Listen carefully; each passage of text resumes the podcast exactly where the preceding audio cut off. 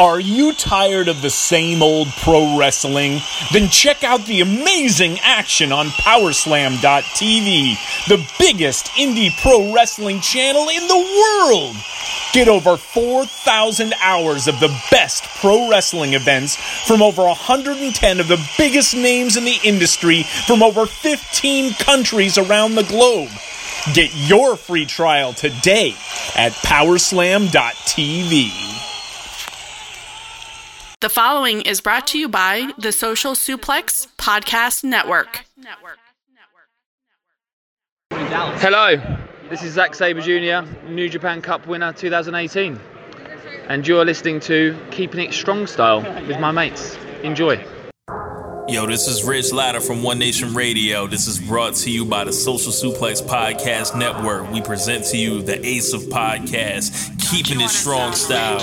Let's go. It's the Ace of Podcasts, keeping it strong style. Covering New Japan, they ready to hold it down. Jeremy Donovan and the young boy Josh. Come and hit a job out in Barrio the Frost. From the Tokyo Dome over to the G1. Social Suplex is the network where we can get it done. I'ma chill let them have it, cause this is just an intro. Keeping the strong style, six stars from the get go, boy. Yeah, from Tampa Bay to the Tokyo Dome, this is Keeping It Strong Style with your hosts, Jeremy Donovan and the young boy Joshua Smith. And thank you for listening. Welcome to Keeping It Strong Style, the ace of podcasts on the Social Suplex Podcast Network. Jeremy Donovan here with the young boy Josh Smith. On today's show, we'll be announcing the winners of our 2019 year end award, reviewing the Tokyo Dome, the Road to Tokyo Dome shows, answering your questions, and covering all the latest news in the world of New Japan Pro Wrestling. You can support our show by subscribing to the Social Suplex Podcast Network on the podcast app of your choice and leaving a rating and review. You can also get all the podcasts and columns over at socialsuplex.com. This episode of Keeping a Strong Style is brought to you by Powerslam TV. If you are a fan of independent wrestling, Powerslam TV has over 6,000 hours of wrestling from companies across the world. Use the promo code Social Suplex to get your first month free.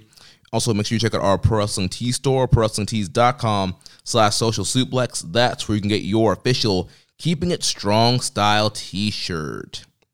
And uh, real quick, to before we jump into the New Japan stuff, just want to give you guys a heads up. Uh, the Social Suplex Podcast Network, we are going to be uh, switching uh, podcast hosts, and so that's going to be happening this week. So uh, please let us know if you have any issues uh, with downloading shows as we get ready to transfer over the the network feed. We're switching over from Podbean to Red Circle, and also as a part of that um, transition, each of the shows here on the network will be getting their own RSS feed.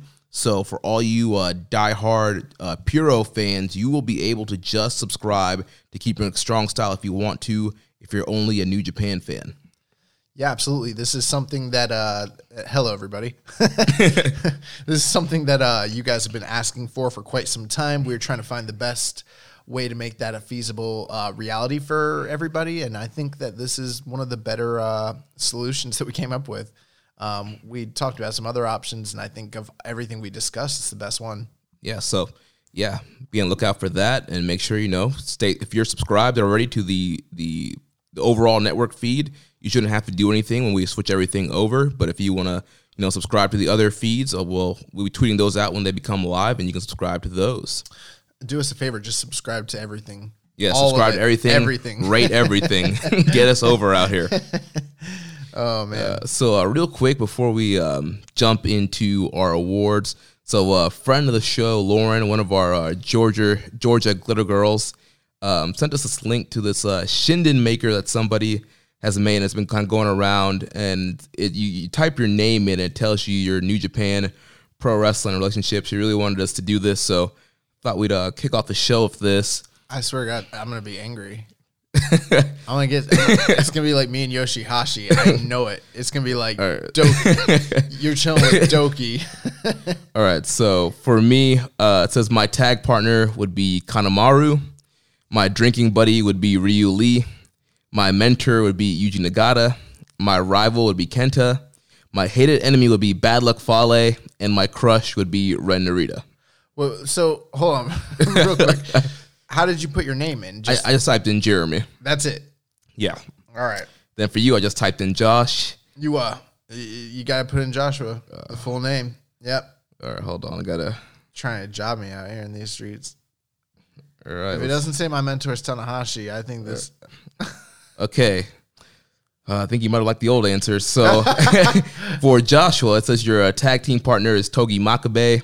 Your drinking buddy is Doki. Oh my god! Your mentor is Shibata. Your rival is Tanga Loa. Your hated enemy is Lance Archer. And your crush is Toa Henare.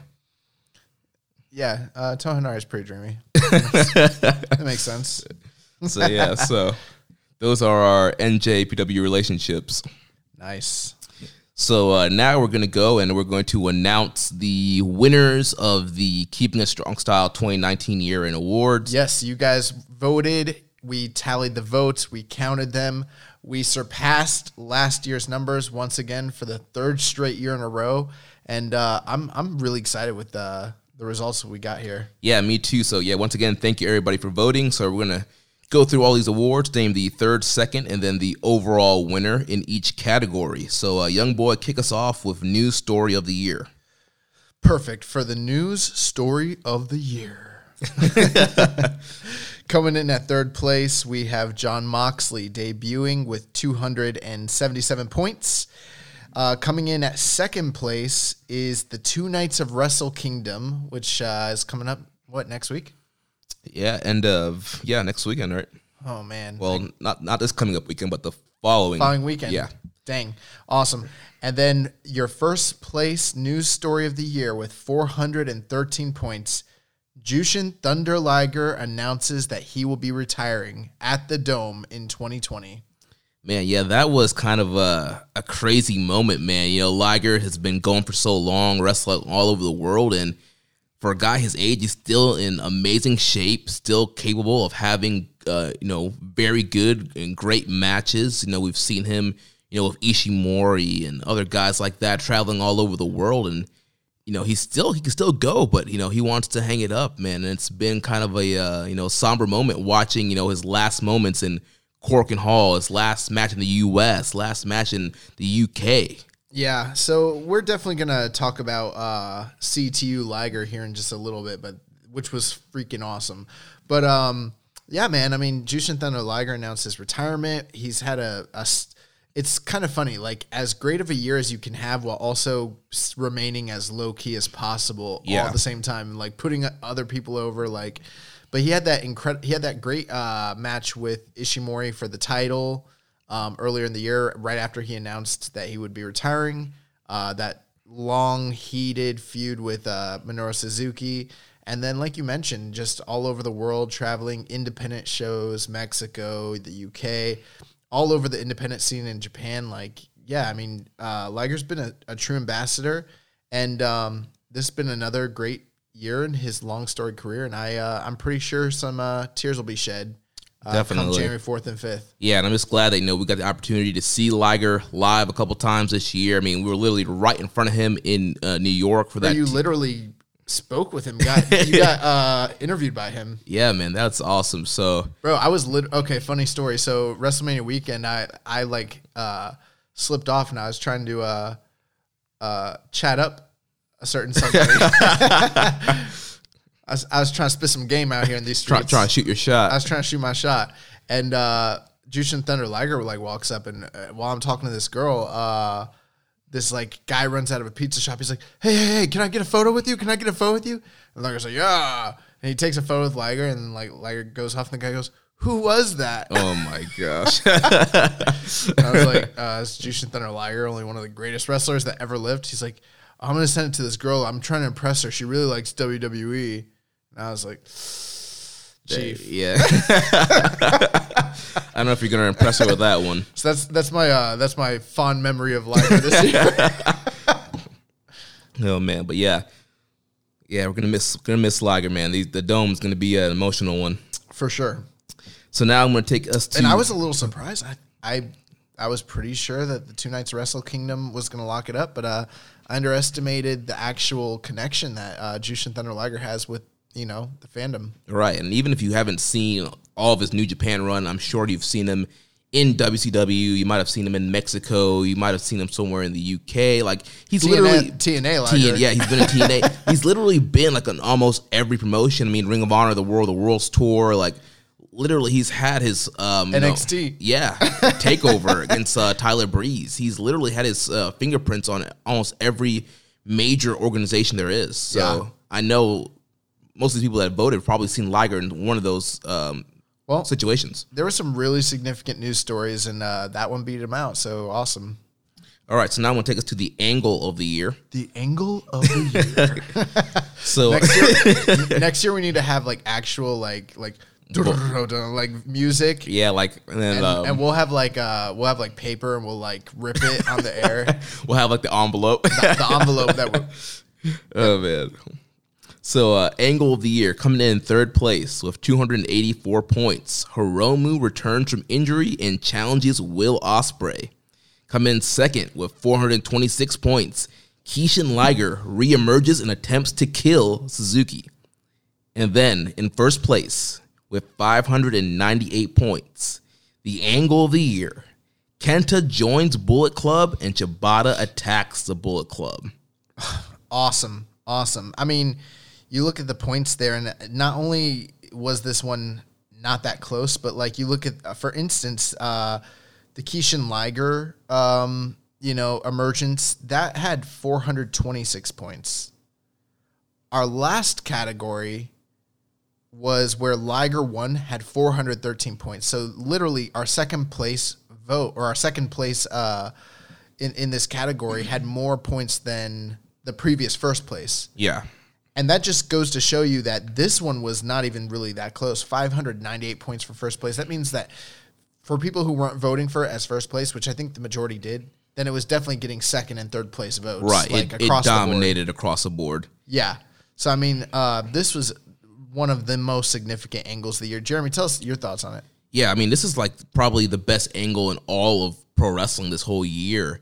Um, you know, you got Kenta who, you know, made his debut for the G1, comes in, has a really good tournament, getting some uh, negative backlash from the fans. And, you know, um, Gedo kind of, uh, you know, I don't know if it was a plan or he was listening to the crowd, but made the shift, turned Kenta heel, turned on Ishii and Chaos, and joined Bullet Club. And that was shocking in itself. But then Shibata comes bolting down the rampway uh, from backstage and comes in and gets physical for the first time since the injury and cleans house. Yeah, and Kenta looked every bit as good as he had ever looked. He didn't miss a step. I mean, he was, you know, so sharp, so fast, so crisp. I mean, like we freaking were losing our minds over here at the dojo when this happened. Yeah, man, Shibata just looked great. The that the corner drop kick, the strikes, everything. He looked like he had been he was not injured, like he had been wrestling this whole time. Yeah, and on top of that, the, the part of what really makes that moment was Kevin Kelly's call and like the uh, emotion that he had, just kind of, you know, letting us know exactly what was happening. Even if you watch the Japanese version, they're losing. They're freaking, Yeah. Shibata, Shibata. like it's, it, and then um, you know, once the Bullet Club turns on Shibata, I mean, the heat that they generated. And, they barely actually even really did anything to him, but because of his situation, it garnered and generated so much heat. Plus the background between these two, you know, competitors and Kenta, you know, pl- leaning into the uh, derision that he'd gotten from the fans throughout the G1, and then sitting on you know the beloved hero Shibata's chest and just being a dick. Like this was awesome. Yeah, throwing up the two sweet, doing Yeah. the Shibata pose on top of Shibata. It was just, you know, a crazy moment, crazy angle. I mean, this will be an angle that's talked about for years and years to come. Awesome. So that is our angle of the year. Now we're going to move on to the excursion match of the year. The excursion match of the year. and um, your winners. So in the third in third place with 221 points, we have Will Ospreay versus Bandito from WrestleCon Super Show, which I was there. so were you. awesome match. And then um, second place, we have the King, Minoru Suzuki, taking on Josh Barnett from Bloodsport with 310 points. Which you were you were always there. You were there for that one. I was there for that. It was awesome. Uh, and then I rewatched it too, and it was incredible on replay. And then finally, in first place with 315 points, so winning by one or two votes. This was a squeaker. John Moxley versus Kenny Omega, the lights out match from AEW Full Gear. Yeah, man, dude. This the voting on this was nail biting. It literally came down to the last second, and that's what we tell you guys. Every vote counts. Literally five points separated the first place match and the second place match here. Suzuki versus Barnett was winning during a majority of the voting. I mean, yeah, we um we're gonna be uh making some announcements for the winners via our Twitter. So um, you know, be on the lookout for that via social media and kind of congratulating the different winners. We even got a graphic uh, populated, which is awesome. So uh, I say that to say this. I was actually collecting uh, usable photos that we could use to announce the winners. And I was for sure that I was going to be using a Suzuki and Barnett photo, but it was not to be. Right. And, you know, the whole time I was like, oh, yeah, Suzuki Barnett's winning. That's going to be the winner. I was shocked. Uh, You know, I I think that match is fantastic, and uh, most of the matches that were on this list were every bit as deserving to win. I just didn't think so many people had seen that match. Right. So I was like, I'm really surprised. And then all of a sudden, I was like, ah, here we go, AEW, The elite fans. the elite fans. But um, Moxley and Omega, they squeaked it out, and uh, that was a fantastic match. I mean, I know I had some. Uh, I don't think that I loved it as much as the rest of the Social Suplex crew, but I didn't think it was an awful match. I thought it was a very, very good match. Um, and you know, evidently, a lot of people really love this match. Yeah, man, it was you know one of my favorite AEW matches of the year so far, and you know overall Full Gear was a pretty good show, and this the that lights out lights outs match, um, you know a lot of the spots. I mean, you know we found out you know later on that you know a lot of the, the stuff they did was safe, but in the moment when you're watching it, Dude, I was watching it. And I thought the majority of what they were doing was relatively quote unquote safe. You know, the same Right. I, the same way that I thought most of what we saw with Janela and Moxley was relatively safe. I mean, obviously it's wrestling; everything's a risk, but you know, yeah, there's definitely But s- that, uh, some worse stuff I've seen. that Phoenix splash on the wood though. yeah, that was bad. Uh, I didn't like the bumps on the chain either. I thought that that was unnecessary. Mm. Yeah. As, as- I don't. I didn't hear anyone else talking about that. I'm like, why are they taking? bumps? That's bad.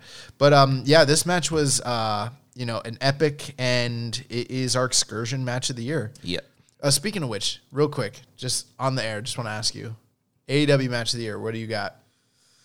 oh man, You're going Bucks Lucha Brothers, aren't you? the latter match. Yeah, Nah, fuck that. you're Co- going Cody, Cody and Dustin. Cody Dustin five stars. Oh man. so, Jeremy, you want to uh, do the honors for the junior match of the year? Yes, so the junior match of the year. Coming in third place with 241 points, El Phantasmo versus Rocky Romero from Wow. Best of the Super Juniors Day 9. Coming in second place with 288 points, Dragon Lee versus Will Ospreay from Dominion. And then in first place with 713 points, the junior match of the year. Shingo Takagi versus Will Ospreay for the best of the Super Junior Finals. Wow. I, I just want to say this. So, my first thoughts are this Shingo and Ospreay take the honors with 700 plus points. That means that, like, most of the other 10 candidates didn't give very many points. But then when you turn around and you look at Phantasmo Rocky and Dragon Lee and Will Ospreay, both of them still doing well over 200 points. These were like pretty clear cut consensuses amongst all the great matches we saw in the junior division this year, which I'm a little surprised by because I love Phantasmo Rocky. I know you did too, but I was kind of wondering like how many people saw this. It was on a random Super Juniors day, you know, day seven or whatever it was Right. and the fact that that many people were like affected or moved by it like really shows you the greatness of that match especially considering that there's a lot of really good candidates on this list um, i'm not surprised at all by dragon lee and will ospreay but i was a little surprised by phantasmo and rocky but uh, i say that pleasantly surprised Yeah, I, I was also pleasantly surprised. You know, there were so many great junior matches to choose from, and once you, once again you mentioned this was like a random. You know, this is day nine of Best of Super Juniors, and we know some people don't watch all the tournaments. Maybe Right. a lot of people rewatched it when they were voting, but it definitely you know moved people, and it was a great match. You know, it's the one match that I think like got the rough shake just because not enough people saw it. Which match? Ospreay and Eagles from from Australia, the showdown. Mm. Yeah, I think that was my third place vote. I don't think enough people saw that. Yeah, that because that match was That match incredible. incredible. But uh Shingo and Ospreay, I mean, we I think we're going to be talking about this match later on as well. It's a, a candidate for multiple awards here tonight, but uh man, cleaning up, I mean just dominating. I mean, last year the winner was Hiromu Takahashi versus uh Takashi versus Dragon Lee. no, it was Ishimori. What's his first name? uh, Taiji. Why do, why do I forget stuff on the air all the time? Taiji Ishimori versus Hiromu Takahashi, which was also the finals of Best Super Juniors last year. So there's a there's a trend here, but um, I'm pretty sure this mo- this match, like in the points total and the consensus, like even blew past that one, and that one was a really heavy favorite last year. right. So I mean, this is this is unprecedented in our voting. I mean, 713 points. That's crazy. Yeah, so definitely majority first place votes, and then also kind of dominated second and third place votes. But Wow, and it's a fantastic match. yeah, I mean, if you have not seen this match yet, I, I don't know what you're doing. And all I'll say is, it's on our match of the year candidacy. So we'll get, that's the the granddaddy. We'll get there. But uh, awesome! Congratulations to Shingo and Will cleaning up on uh, the junior division yeah, first of many awards for Mr. Ospreay here tonight. and Shingo. Yeah, And that's going to take us to the next award, the Strong Style Fight of the Year. So coming in at third place with 201 points, Shingo Takagi versus Hiroki Goto from G1 Climax 29. Coming in at second place with 349 points, John Moxley versus Tomohiro Ishii from the G1. And finally, with in first place with 488 points, Shingo Takagi versus Tomohiro Ishii from the G1 Climax 29. wow, what a slobber knocker that match was. The funny thing is that from the moment that Shingo got into New Japan, we just constantly kept saying on the air, what happens when him and Ishii go face to face? And we Yeah. found out, and it was, it freaking ruled. Yes, it was incredible. Just the hard hitting. Like you talk about strong style. Like this match encompassed strong style. You know, the strikes, the selling, the big moves, the lariats. I mean, these guys went at each other. Yeah, this is. Um, I think this was also my uh, first place to vote as well, and um, just just really an incredible contest. Like I loved this match, everything about it. I, I think I need to go see it again now. Definitely, yeah. This, this match is definitely a match where you can rewatch over and over again. and uh, yeah, just incredible. So congratulations. Yes, great matchup. So now I'm going to take us to the Young Boy of the Year award. The Joshua Smith Yes, Award. the Joshua Smith Young Boy of the Year. so we're gonna start off here with third place with 427 points, Ren Narita. nice. At second place, 484 points, Carl Fredericks. And then in first place with 680 points, the winner and the Young Boy of the Year, Shota Umino. Wow, wow, wow. Shota Umino, two years running the Young Boy of the Year for Keeping It Strong Styles year end awards. Um, this guy just had a fantastic year. Uh, I mean, the stuff I think for a lot of people that really sticks out is his partnership with John Moxley as Shigeru Umino. Yeah. Um, I think that's one of the big things. Unfortunately, uh, Shota will not be in contention for this come next year because he has officially gone off to excursion. So this is his last uh, eligible year to be, uh, you know, a candidate for Young Boy of the Year, and he took took home the honors two years in a row. Yeah. Remember uh, last year we were both kind of disappointed That that, Narita- Umino had won Yeah. because you know we were you know behind Ren Narita on the Narita bandwagon and we just thought Narita had you know a great year last year. And it was just one of those things where Umino was kind of put in a lot of the bigger spots. So overall more people saw Umino. He was a push as a top young boy. So that's how he got votes. And we were like you know if Narita got that booking, he would have got the votes. But this year, I firmly agree that Umino should be the young boy of the year. Yeah, I agree, man. You look at the matches he had during like the Honor Rising tour, the New Japan Cup, Dominion, uh, all the tags, the undercard stuff, his stuff with Moxley. I mean, uh, Shota Umino just he killed it this year, and I mean he really. It, it, it's not even for young lions aren't even really supposed to be quote unquote getting over, but it doesn't matter. The guy got over. Right. But this this guy went over to the UK for Royal Quest and got loud. He's a star. Let's go shooter chance. and now he's in Rev Pro, and the, the crowd is eating him up. yeah, it's crazy. So. uh you know, uh, they thought this pretty boy Carl Fredericks could come out here and job my boy. Not this year, Carl. Not this year. Yeah, but I mean, did pretty good, 484 points. But you know, Beat Narita. yeah. Hmm. Well, you know, Carl did win the Young Lions Cup. So that is uh, your winner for Young Lion of the Year. Did you get a picture for Show to me now? Yeah. Okay, good. So that's going to take us to the next award, the Fighting Spirit Award.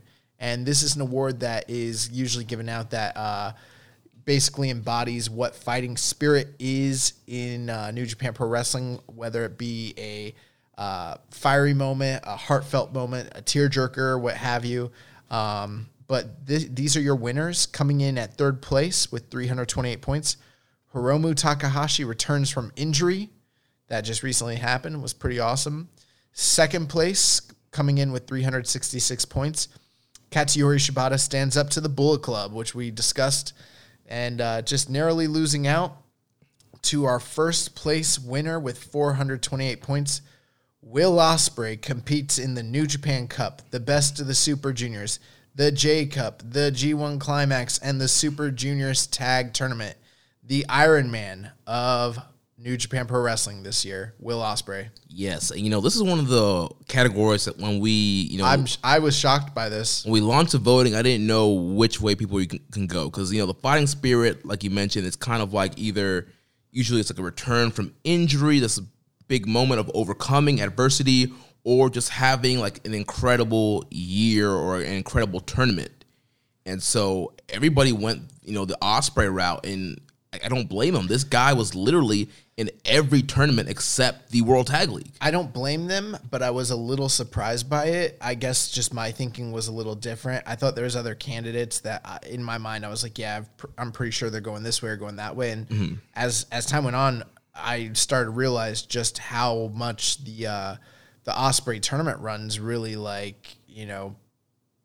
I don't know what the word is, but kind of like got over with the audience because I'm like, oh wow, you know, he kind of cleaned up this award, and uh, yeah, man. I mean, Ospreay's just a stud. Like every single singles tournament, you know, the, Right, and the the, thing is, like, tournament, not just crazy. being in these tournaments, he's having Dominating. four star Yeah. plus matches in every single tournament. He's going out there and busting his ass in all these tournaments. Yeah, uh, making people look good, look, getting over himself in in the uh, you know at the same time like uh, w- j- putting in some of the longest match times of anybody in the company. Like Will Ospreay killed it, and And, uh, and across multiple divisions, we got um, a heavyweight tournament here. We have junior tournaments here. We have tag tourn- tournament here. yeah, absolutely. So I mean, uh, congratulations, Will Ospreay, for winning the Fighting Spirit Award. So now we're going to move on to the 2019 Newcomer of the Year. So with third place with 384 points, we have Kenta.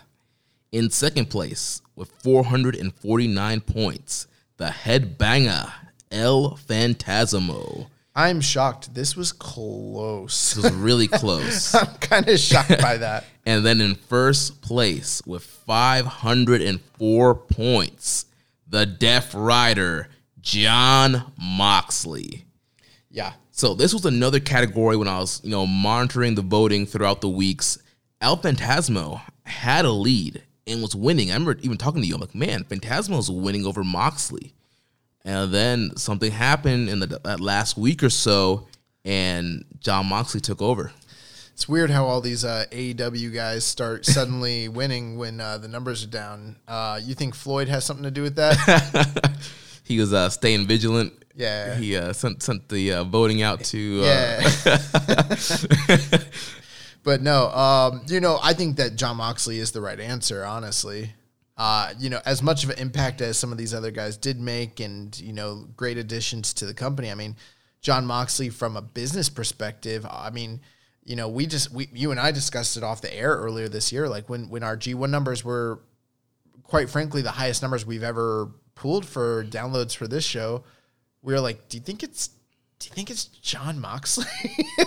and I absolutely do think it was because John Moxley was involved in the G1 and so many people, you know, coming off of the uh, the interviews that he did and and the angles and he hadn't really worked anywhere yet. I think it's totally that. Right. And it's just one of those things where, you know, we saw the Death Rider video week after well, well show after show, whatever that time frame was. We saw it so many times and we're like, who is this guy? Is it um you know, what's that that one guy we thought it was gonna be uh Dave Finlay. Dave Finlay. What's the other UK guy? The tall um, Chris Brooks. Chris Brooks. You thought it was Chris Brooks. Like there's all these theories about who the Death Rider was and Nobody was expecting John Moxley, you know, leaving WWE. Nobody knew what he, exactly he was going to do, where he was going to go. And then out of nowhere, it ends up the Death Rider's John Moxley, and then has that awesome match with Juice Robinson at the Best of Super Junior Finals, and just kicks off his uh, run in New Japan. Yeah, and he had an incredible G1 climax. He, you know, he uh, won the uh, IWGP United States Championship even just recently when he made his return, and you know that was really cool. When um, what show was that? I was at the World Tag League Finals. Yeah, and he could have easily you know just sent a video, but he actually showed up in person to do a, a short angle in the ring with Suzuki and Archer. So. Um, very, you know, I know that there was some criticism on my part of certain things about what John Moxley was doing in the G1, which I still stand behind. But ultimately, John Moxley was awesome this year in, in New Japan. And, you know, if we're to believe his uh, most recent statements, we can expect to see him again in the future. How that plays out between him and AEW remains to be seen. But, uh, you know, I was glad to see John Moxley as a newcomer this year. Yeah, I tr- thoroughly enjoyed uh, Moxley's run so far and looking forward to the Texas Death Match. And then the quote unquote Texas Death Match. And we'll talk about that in the future. Potentially facing Juice on the second night. So. All right, so that's going to bring us to uh, one of my favorite categories the most improved wrestler of the year. Coming in third place with 234 points, Robbie Eagles. Coming in at second place with 373 points, Taichi. And coming in first with 723 points. What is his name? Murder Hawk? The Murder Hawk Monster. The Murder Hawk Monster. Lance Archer. Could it be anybody else? No. Archer had an incredible year. Here's a guy, you know, he was in the Killer Elite Squad tag team with Davey Boy Smith Jr. And, you know, they were a good little tag team, but, you know, there was nothing really breakout about them. And then Davey Boy Smith Jr. left, went to MLW, and that, that left, you know, the door open for Lance Archer, this opportunity to, you know, make a name for himself in the singles division. And that's what he did. He kicked off, you know, in the G1 climax in Dallas against Will Ospreay and had an incredible opening match there. And then from the rest of that tournament and the rest of this year, it just really had, you know, a great year and just better than any year he's had in New Japan. Yeah, I mean, he came in so motivated once he was given the opportunity to uh, work as a single star which is kind of uh, ironic because he was afforded the kind of opportunities that his uh, ex tag team partner Davey Boy Smith Jr. was not afforded. but um, this guy, you know, it's funny because we were talking about like earlier in the year when he was really trying to uh, help promote and push for that G1 uh, show in Dallas. So we're like, yeah, good good for Lance Archer. Yeah, that's great. That's great. But in the back of my mind, I was like, I don't know why he's doing all that. Like, this man, this man's, you know, he's all right, I guess. And then he he comes out there and like looks better than almost any big man ever in history. I'm like, what the. Who is this guy? Rope walking, moonsaults, diving, and it, and it wasn't just like the fact that he would come in and had that one great match with uh, Will Ospreay. I mean, anybody could do that. Although, keep in mind, he had two great matches with Will Ospreay this year. But it's like uh, that's what we said the first time we saw them wrestle during the New Japan Cup. They had a good match. We're like, man, that's the best match of, of Lance Archer's career. Man, that was great. And then uh, G1 comes and they he blew that away. And he did something different every night. Had different kinds of matches with different people. Developed his character. Like got over. I mean. Yeah, right. It, it, can't be anybody but him. Won the IWGP US title. Yes going into Wrestle Kingdom, defending that title. It's a huge spot for him. Yep. This is a guy that's normally stuck in a multi man tag team match or the, the never six man gauntlet, and now he's getting a big prime singles match for a title, defending against John Moxley in a huge spot. Shingo doesn't have a singles match. Mm. Ishii ain't got a singles match. Suzuki ain't got a singles match, but Lance Archer does. Mm. Let that sink in for a minute. Yes, so uh, congrats to the Murder Hawk monster Lance Archer on being the 2019 Keepin' It Strong Style Most Improved. So now that's going to take us to the 2019 Keep- Faction of the Keep Year. in mind, last year's most improved, Jay White. Mm, Switchblade. Could Lance Archer follow in his footsteps? Do does IWGP Gold loom in his future? Maybe. Maybe, probably not. All right, so the 2019 Faction of the Year. So coming in third place with 343 points, Suzuki-gun. In second place with 486 points, the Bullet Club. And then in first place with 647 points, your 2019 Faction of the Year, Los Ingobernables de Japón. yes, Lij has done it again. Three third year in a row, the faction of the year, and um, I mean it, it makes sense. They've got the biggest stars, the most popular guys. Look how look how over Evil is. Look how over Sanada is. Look how over Hiromu is. Look how over Naito is. Look how over Shingo is. You've literally got six dudes who could all break off and be individual single stars. When they team up, they're huge stars. And then you know they got Bushi. But, uh, uh, but yeah, I mean, um, and and the funny thing is, I think Lij was way less cohesive as a unit and was not presented as a unit quite as much as they have been in years past. But it doesn't really matter because they were all always doing something compelling throughout the whole year. Right, you had Naito uh, feuding with Ibushi, constantly in the IC title picture. You had uh, Sanada, who kind of broke out this year, had several matches with Okada. Uh, Evil had great matches with uh, Ishii. Um, Hiromu just returned. Shingo obviously had an awesome Best of Super Juniors and G1. Uh, Bushi, you know, Super Junior Tag League wasn't no, he wasn't in the gen, he wasn't in the Tag he, League. he challenged for the title though, That's right. Yeah, he challenged Ospreay, which was a you know one of Bushi's best matches. and not only that, multiple title reigns across the board. I mean, Naito with the IC belt. You know, at one point they had the uh, junior tag uh, titles between um, Shingo and Bushi. Shingo and Bushi, the IWGP Heavyweight Tag Team Championships with Evil and Sanada. Um, I mean, all these guys were involved in all the major um, tournaments. You know, Sanada making it to the uh, New Japan Cup Finals. I mean, they were just they were all over the place this year. And I mean, uh, there is, you know, there's not that many factions here, but there is no other faction in, in New Japan that has quite the same level of consistency, accolade, and love as Lij does. Yeah, you mentioned third year in a row. We're gonna have to name this award after them. No, we will never do that. the Lij faction of the year. No. But, but uh, shout out to Lij on your uh, third faction of the year win. maybe the last. Ooh. Ooh. Um, so that brings us to uh, our next category, the Big Van Vader Gaijin of the Year Award. And coming in third place with 248 points, John Moxley. Coming in second place with 423 points, Jay Whito.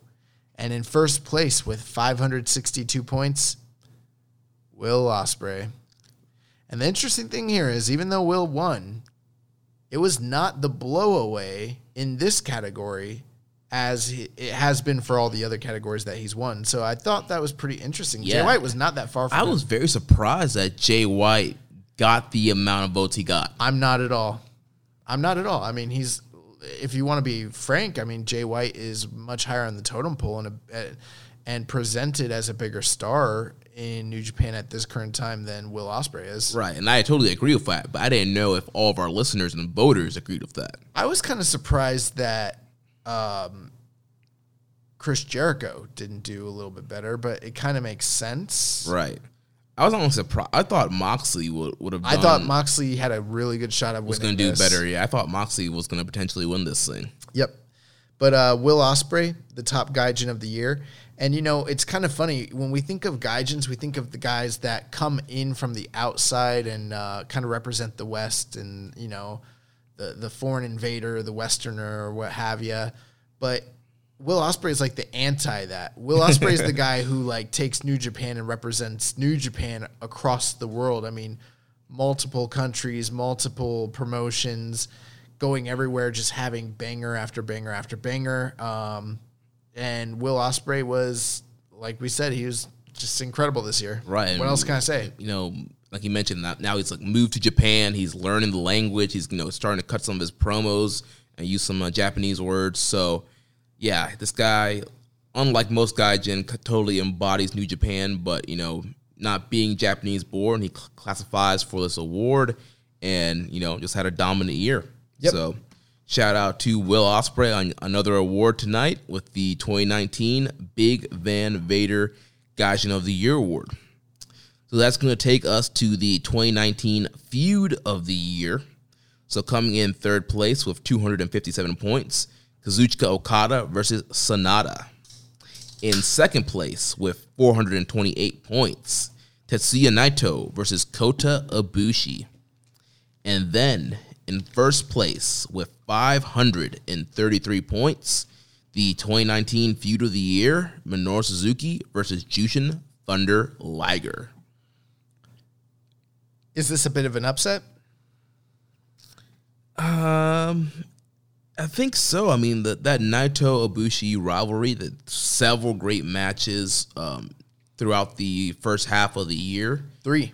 Yeah, But you know what? I think that's kind of like it's kind of like last year when Will Ospreay was doing so fantastic through the first half of the year, and then after the second half of the year, the G1 came. It kind of fell off, you know, most people's uh, radars when it came to Wrestler of the Year kind of talk. yeah, I sort of think that's what happened with Naito and Ibushi. Like, you know, they had their last match at Dominion, and then you know everything kind of moved on. And I think recency bias might have a little bit played into that. But you know, this is something where I got to say, I think for my book, Naito and Ibushi had by far the best in ring series of any, um, you know, any other guys throughout the year in New Japan.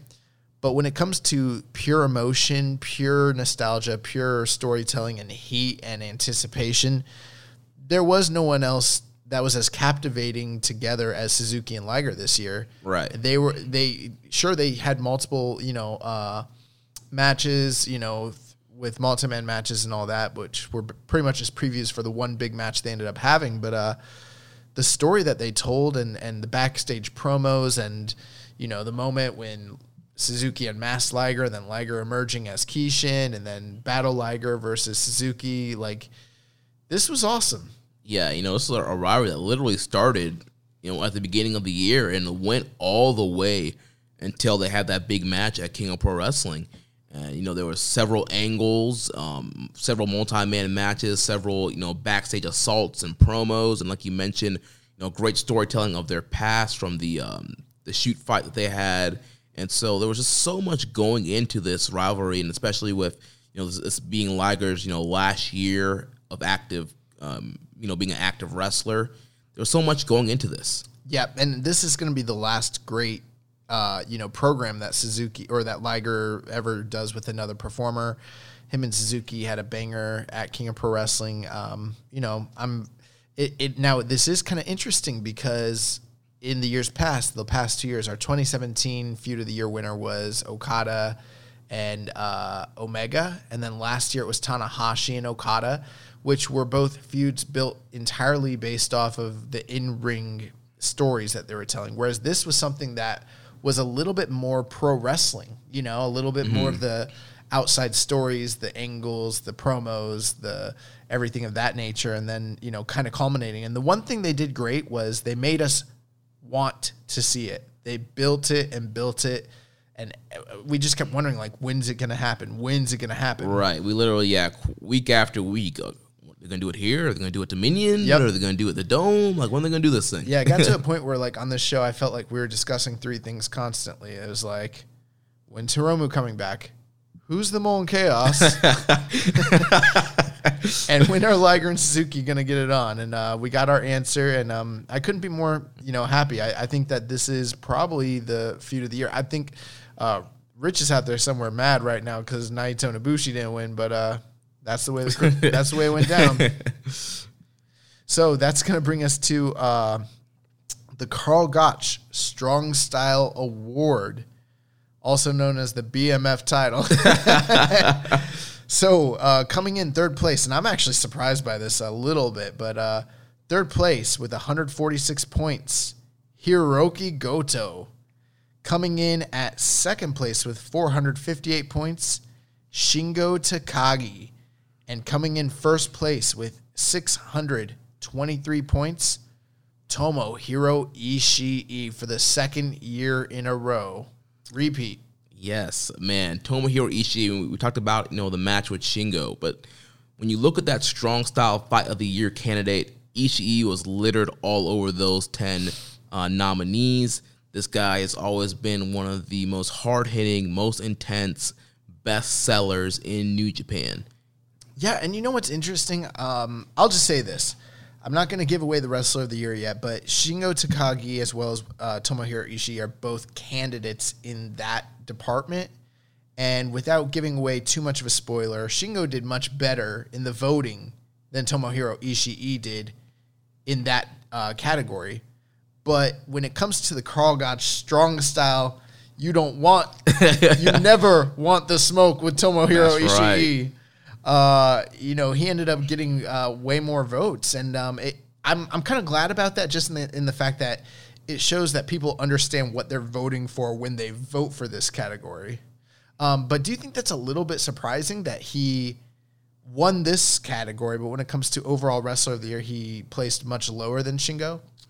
A little bit, but if you think about it, um, as far as matches with buzz, like that Shingo Osprey match had a bunch of buzz. A lot of the Shingo G1 matches had a lot of buzz. They had they were more talked about. And yes, Shingo brought the strong style, but his opponents didn't always bring the strong style. Um, and so I can understand, I can see why overall somebody would you know vote Shingo as a wrestler of the year over Ishii. But when it comes to strong style, yeah, well, when you when you look at the uh, strong style match fight of the year can- candidates, we had ten of them. It was like six or seven of those matches were all Ishii matches.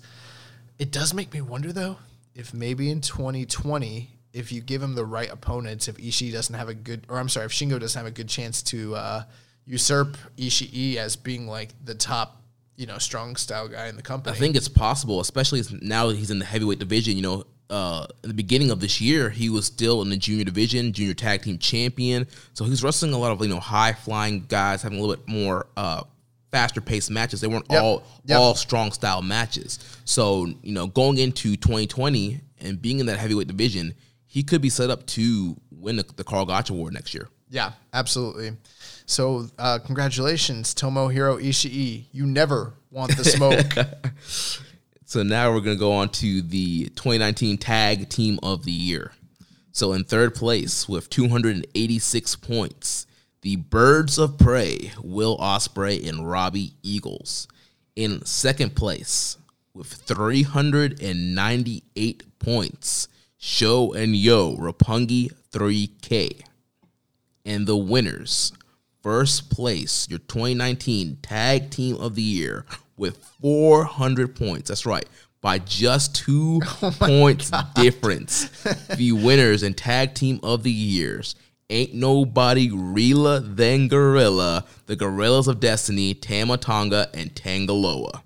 Yo, that that's got to be one of the closest votes we've ever had. Yes, I don't think we've literally had this close of a difference. Two we, points. We had a really close. It was really close for most improved last year between uh, Hangman Page and Jay White, but this is even closer than that, which is crazy, man. This is crazy. Um, I gotta say, I agree. I think God was the tag team of the year. Yeah, I agree as well. We talked about on this show, they, you know, were triple champions at one point this year. They were the IWGP Tag Champs. They were the Ring of Honor Champs. They were the never six man champs. They had the IWGP Tag Champs for over 300 days now. They were in that big match at Madison Square Garden, had that crazy feud with the Briscoes over the summer, did some U.S. dates in Defy. Uh, they were all over the place and were having some pretty good matches in the beginning part of the year. Yep. I uh I'm just glad to see that the fans and the voters finally got tag team of the year correct. um Yeah. 2017 they voted uh Young Young, Bucks. Bucks. over War Machine. That was wrong. And then last year they voted Golden Lovers over the Young Young, Bucks. That was wrong. but they finally got it right, but they almost got it wrong By two by points. two points. Oh man, if uh, just just one more vote in any in the second or third No. first place vote. I- In all honesty, if Roppongi 3K would have won, I wouldn't have been that surprised at all. Although they did win the tag league, but they they didn't have that long of a run with the titles this year or anything like that. Right, they've kind of been on the back burner this year. Yeah, so I that's the main reason I didn't think that they would win, but uh, their popularity obviously speaks to you know the votes here. But uh, congratulations, Tamatanga Tanga Loa, you are our tag team of the year. And now we're going to move on to the Jushin Thunder Liger Junior of the Year award. Junior of the Year. Coming in at uh, third place with 218 points, the Headbanger, El Phantasmo. Second place with 472 points. Keep in mind, he was only in this division for the first half of the year. Shingo Takagi. And your winner in first place with 727 points, the aerial assassin, Will Ospreay. Right. I mean, is there any surprise here? Um, Will had an incredible year in the junior division. He's been the IWGP Junior Champion for uh, you know the latter half of the year. Incredible matches with Dragon Lee and Shingo, um, Robbie Eagles. Just so many great junior matches. Best Super Junior, Super J Cup, Yeah. Super Junior Tag League. Yep, and the stuff with uh, you know the Birds of Prey, him and Will Os- or him and Robbie Eagles. Also, keep in mind that the first uh, four months of the year, he was a junior who just happened to be representing the junior division in the never open weight category. So it wasn't like he'd moved up to heavy. I mean, in my book, I, I kind of thought he was moving up, but from the kayfabe perspective, they said he's a junior who's beating a bunch of heavyweights, which is actually extremely significant. You know, big wins over guys like Fale, Archer, you know, Dalton Castle, uh, all sorts of guys. So I mean, um, Will Ospreay, and then yeah, and then defeating, get, handing Shingo Takagi his first loss. You know, w- regaining the title, winning best Super Juniors. Like, it's Will Ospreay. He's the he's he's the junior of the year this year. yeah, there was no if, ands, or buts about it. Awesome. So now that's going to take us to the show of the year. Not show Roppongi 3K, but show as like pay per view show. So our 2019 show of the year, coming in third place with 222 points, night 18 of the G1 Climax 29. In second place with 440 points, the best of the Super Junior Finals. And then in first place with 509 points, your 2019 show of the year, Wrestle Kingdom 13. Yep. I mean, I think that this is definitely a very deserving win for Wrestle Kingdom this year. I mean, it, this was just, it was really good. It was really good. You know, um, Ospreay and Ibushi, you know, the, the three way tag for the junior division, Sabre and Ishii, um, you know, the three way tag for the heavyweight uh, division, um, even like Kushida's last big match there, all the elites' last big match in the dome and with New Japan, Jay White and Okada, the return of the pants, Naito, Naito and Chris Jericho's in, insane match, you know, for the IC title and that the conclusion of that story, and then you know Tanahashi regaining the belt after all these years. I mean, there were so many changes and shifts and title changes and historic moments and stories and I mean, I can't see any other show, no matter how good the match quality was. And I don't know if there was another show that had as consistently high good match quality as this. But as a complete package, I mean, this is by far the show of the year. And it's not just the show of the year in New Japan. I think it's the show of the year anywhere in the world. Yeah, I mean, that was just, like you mentioned, from top to bottom, just a really great card. And, you know, with Wrestle Kingdoms, they, they, they're long shows, but they fly by so fast and are so enjoyable. and a lot of great matches on that card. Yeah, I mean, um, I'm I can't wait. I can't wait till we get Double Dome, and it's and it's in a few weeks. Yeah, I one mean, week. Now we have uh, two separate shows, so we'll Yeah. see. We'll see which day ends up winning uh, in the uh, 2020 awards. If both of those will be uh, nominees. The pessimistic side of me says like I'm nervous that there's too much time to where that could afford them to mess more things up. But then there's the realistic part of me. It's like it's Gedo, it's New Japan Pro Wrestling. The card looks fantastic. They've done this a million times. They know what they're doing. Like it's probably gonna be great. Right. So, um, that's going to bring us to the second of the big three awards, the match of the year. Coming in third place with 252 points, Kenny Omega versus Hiroshi Tanahashi from Wrestle Kingdom 13, which I'm actually kind of shocked by. um, because for the first half of the year, I was like, that's for sure winning. Right. Uh, in second place, the G1 Climax Finals between Jay White and Kota Ibushi with 256 points. And finally, your winner with 525 points, Shingo Takagi versus Will Ospreay, the best of the Super Junior Finals. Man, that match was incredible. Uh, This is the first time that a junior match has won this award show's uh, match of the year candidacy. Yeah. This yeah, this match That's a big deal. shattered barriers. I mean, this match was literally just blow away the match of the year. I personally, I think it's my match of the year across the board, every promotion, every continent. Uh, Shingo and Will just went out there and just killed each other. And it was an amazing story of this unstoppable monster um, against this, you know, kind of up and come, well, not up and coming, but you know, this, this underdog kind of position. And you know, Ospreay he slayed the dragon, and it was just an incredible match. And um, you know, that that second and third place separated by four points there. Omega, Tanahashi, Jay White, Ibushi. And uh, By four points. yeah, 252, 256. Oh, third and second place. I see. Okay, I, I'm sorry. I thought you meant first and second. I was like, no, Shingo and Ospreay, they got a lot more points. Uh, no, yeah, you're absolutely right. I mean, Omega and Tanahashi were not far far off from Jay White and Kota Ibushi. Um, you know, the thing with Shingo and Ospreay is basically this: they built Shingo to be this uns- unstoppable monster competitor throughout the whole tournament. Never took a pinfall in this company. They they built him up for all this time, and then at the same time, Will Ospreay's out here wrestling all these heavyweights and representing the comp, you know, the junior division in the never, you know, open weight uh, class, and then he comes back and you know they're they're two sides of the same coin you know. On the on the a block you've got will just or i'm sorry you got shingo just like tearing through everybody literally goes undefeated like unheard of. And then at the same time you got will ospreay who like he makes it in he takes a couple losses but he's carrying everybody to their best matches of the whole entire tour.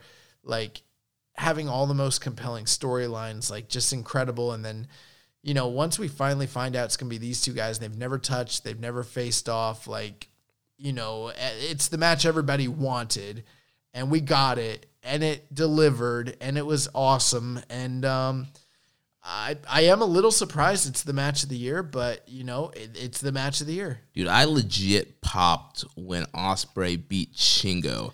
And I, I, didn't, I didn't think, yeah, that's one of the things to me. I didn't think he was going to. neither did I. I was like, oh, hands down, Shingo's winning this I thought thing. Shingo was beating him. Dude, I popped. And I was on vacation. I was on the cruise watching this thing, and I ended up watching the thing twice on vacation. That's how good this match was, man. Mark. like my family's in the hotel, like in the in the in the in the common area. I got this Shingo Ospreay match on. I'm like, what is this? I'm like, this is incredible. This is what it is.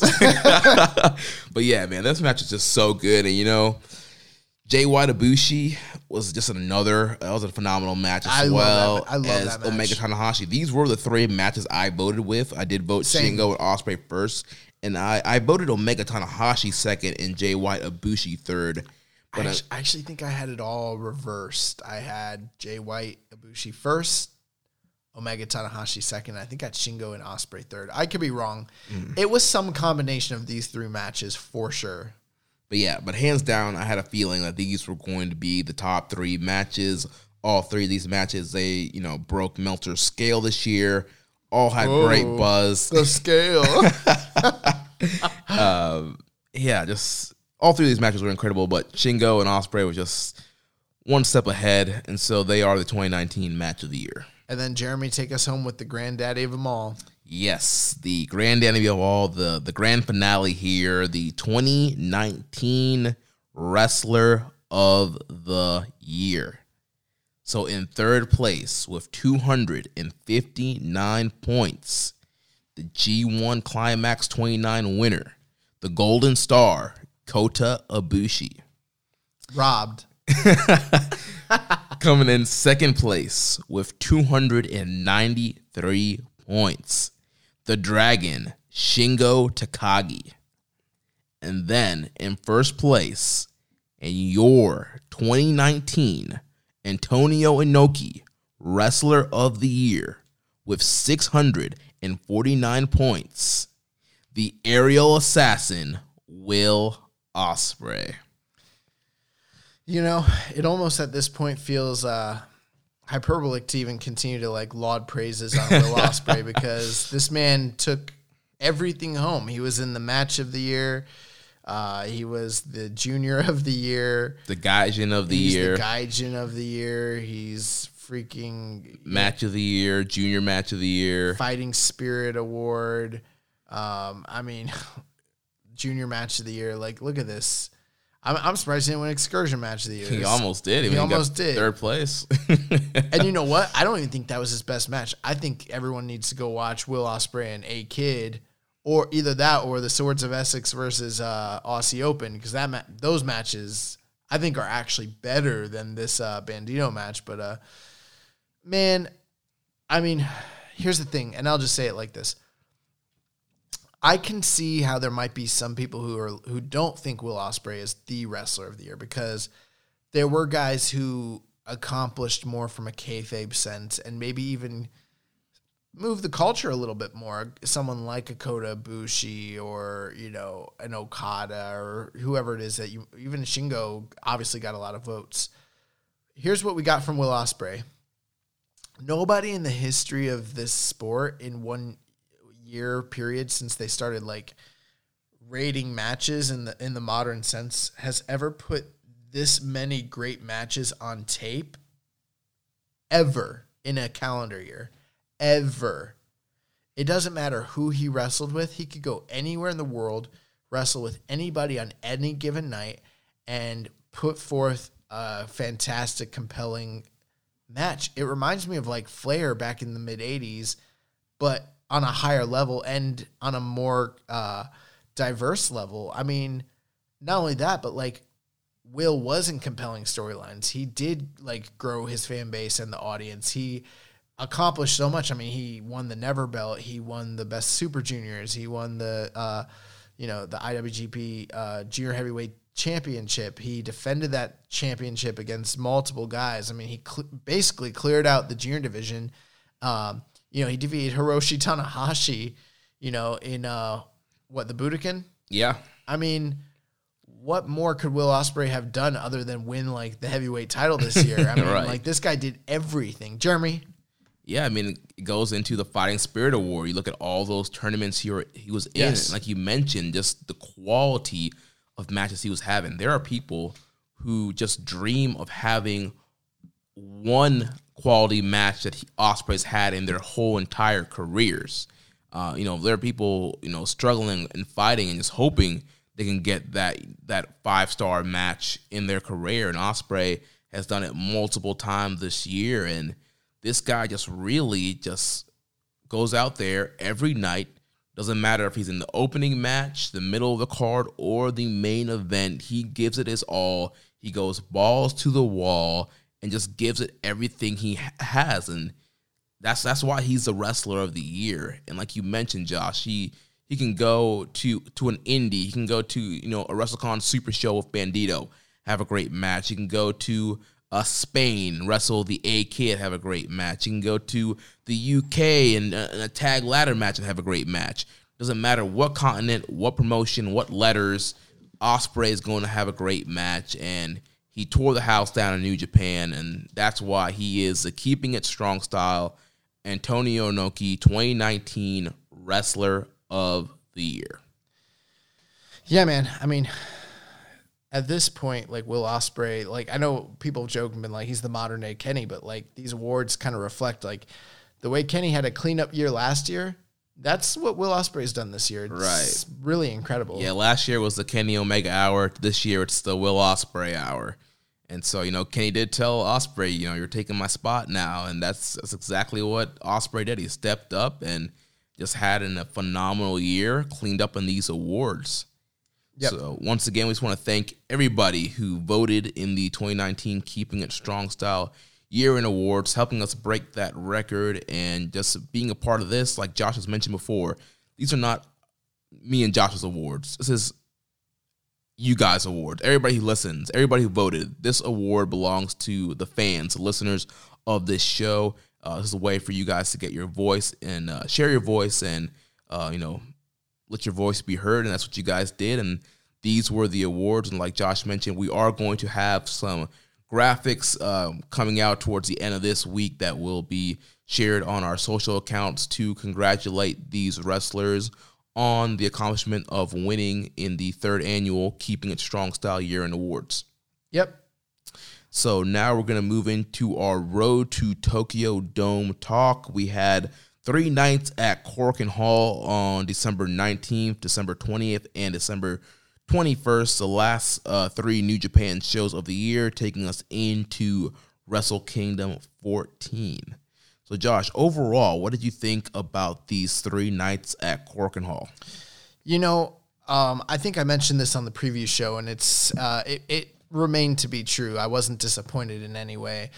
These Road to Tokyo Dome shows typically, while on the surface might appear to be nothing more than your average Road to shows with, you know, tons of multi-man matches with, uh, you know, lots of um, you know, decisions that really are going to ha- hold no weight long term, but nothing could be further from the truth.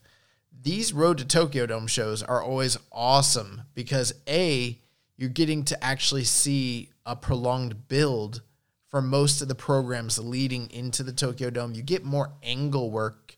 Uh, it's kind of like I, I almost feel some sometimes like Road to Tokyo Dome is sort of like the one side of the bread, and then you've got New Year's Dash, and it's the other side of the bread, and then you've got Wrestle Kingdom and as like the giant pastrami and uh, corned beef sandwich in the middle.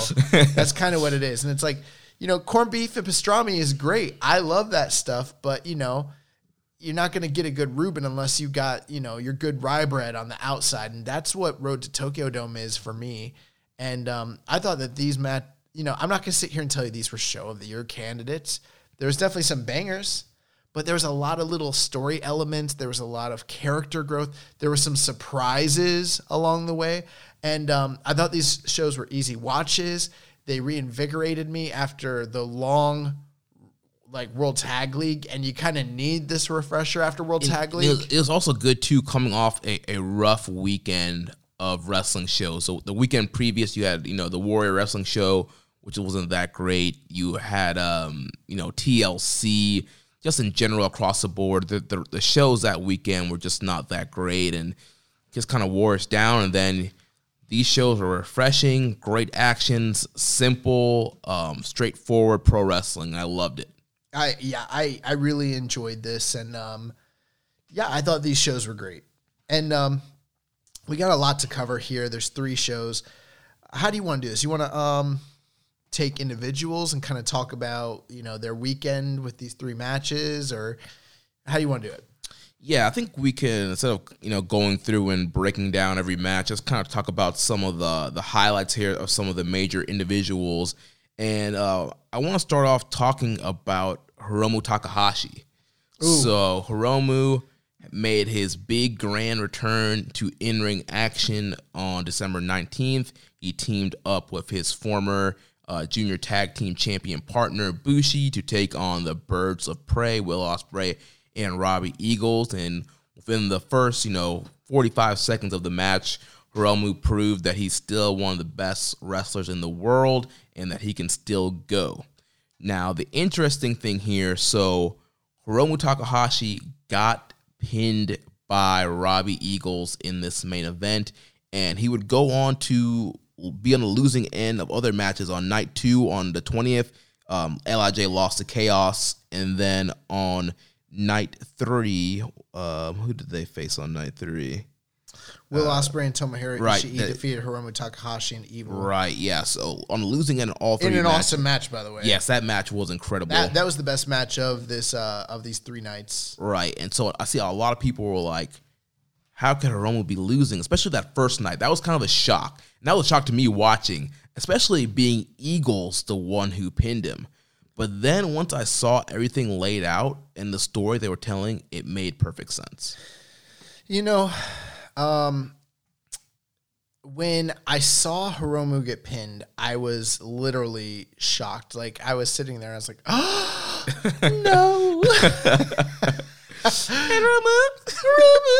Um, when yeah, when Hiromu came out, I, I I marked so hard. I thought it was so awesome. Uh, he's got a new jacket, which is awesome. He's got a suicidal tendencies uh, logo on the back. Like you, it's funny that like Hiromu loves punk music so much because I always wonder. I'm like, does he speak English? Does he know what they're talking about, or is it just the general vibe of the music? You know? Yeah. Like if I was to get into like some Japanese punk music and I didn't know the words, is that how it would be? Or Getting some K pop. yeah, well, no, no, yeah. but like the funny thing is like um I've got a wide varied taste in music, but I just started getting into punk like like actual old school punk this past year. And so like I love suicidal tendencies.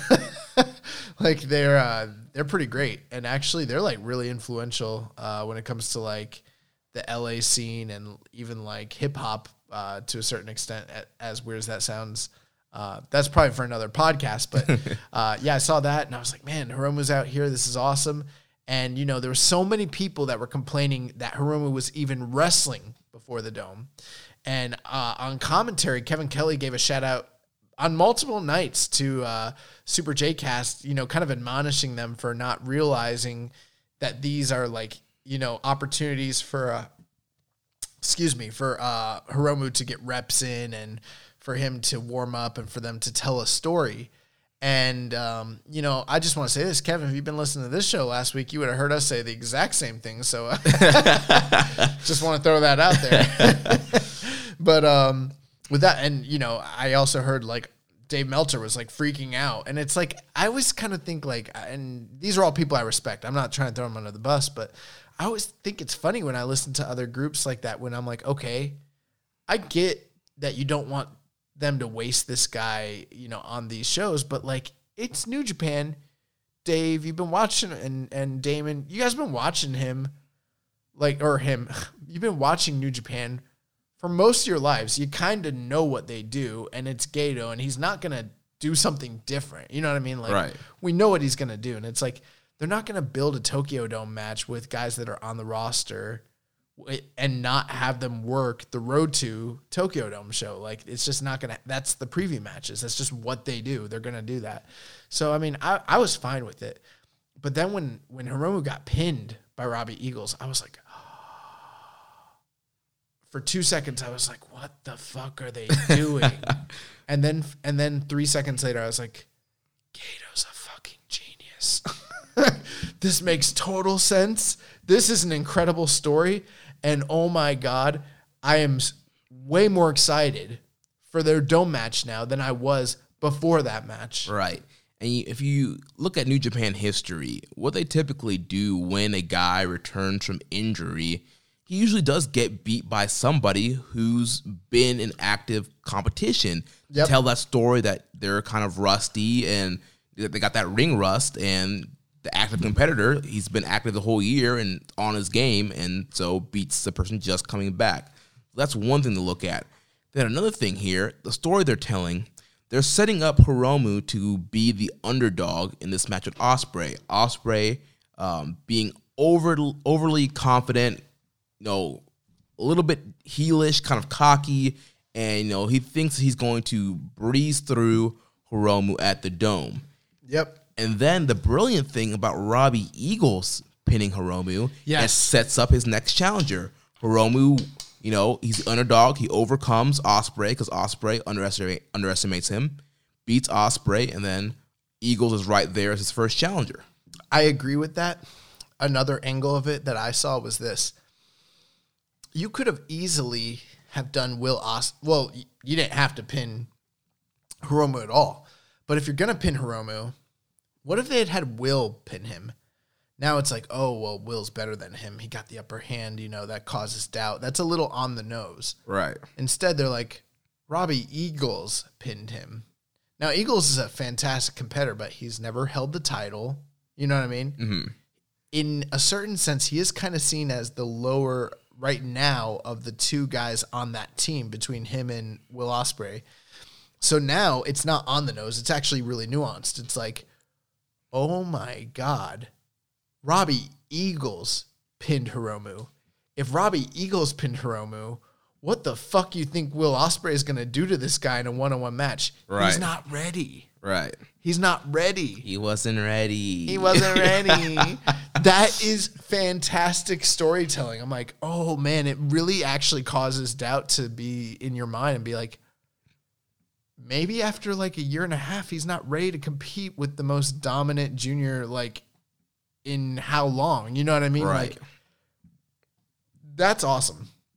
Yeah, so yeah, I really enjoyed that in the story that they've been telling through all three nights of this Road to Tokyo Dome tour and just building into this match with Hiromu. And then, like you mentioned, the match on the 21st with um, Takahashi and uh, Evil against Ospreay and Tomohiro Ishii, that was just incredible. You had two juniors, two strong style guys. It was the ultimate uh, Rich Ladders pro wrestling match here I thought this match was awesome. um, best match of these 30 shows. And if you haven't watched anything from these shows, definitely go out of your way to watch Ospreay and Ishii versus Hiromu and Evil. It's a great. It was only 13 minutes, but it was 13 minutes of excellence. I went uh, four and a quarter on this one. So you know, you told me you went four and a quarter on it, and I was watching it, watching it, watching it. And I was like, man, I'm really into this. And at a certain point, I was like, I thought it was about to be over. I was like, I'll probably go about four on this. And then they kept going, and it got to a different level. And I was like, ah, fuck, they got that extra quarter star. then Ishii came in the, at the end. yes, yeah, yeah. This match was awesome. I, I really, really loved it. And, um, you know, they only had Hiromu take the one fall the one night, and they still made him look strong the rest of the nights, but there's still that little doubt there. But, you know, the record books are going to show that even though he wasn't the one taking all the falls, he didn't get a single win on the road to Tokyo Dome. So Right. he's back three matches, no wins, no no success to show for his efforts, and he has one of the biggest, toughest tasks in front of him of his entire career. yeah, it's, brilliant storytelling. It's awesome. So yeah, I'm really looking, now. Now I'm even more hyped for that match. Yep, yep, it's awesome. All right, who do you want to talk about next? Okay, um, certainly. So, um, well, let's talk about the big man himself, Jushin Thunder Liger. So, Jushin Thunder Liger had three matches. Um, the first match uh, was with Togi Makabe, Tomoaki Honma, Ryusuke Taguchi, and Rocky Romero, taking on the team of Jushin Thunder Liger, Tiger Mask, Yota Tsuji, and Yuya Uemura. Um, the the Togi Makabe team ended up winning uh, at nine minutes and forty seconds via submission on the first night. Uh, the second night, Jushin Thunder Liger teamed with Sho and Yo, taking on Tiger Mask, Taguchi, and Rocky Romero. They won that match uh, at nine minutes and five seconds via pinfall. And then on the final night, in the biggest match of Liger's uh, run here uh, during this short tour, he teamed up in the main event with Hiroshi Tanahashi and Kota Ibushi to take on the team of uh, Kazuchika Okada, Yoshihashi, and Rocky Romero. And the team of Okada, Yoshihashi, and Rocky Romero defeated them at 15 minutes and 40 seconds via pinfall in what was an, a fantastic match. Um, what were your thoughts here on Liger's last three matches in Korakuen Hall? Man, it was a bittersweet moment kind of seeing these final three matches here. Um, you know, the the first two matches, you know, were kind of your typical, uh, you know, kind of New Japan dad type role matches, and just Liger kind of giving back and spending some time there with the young lions and a lot of the juniors that are going to be in that um, that eight man tag on that the first night of Wrestle Kingdom 14.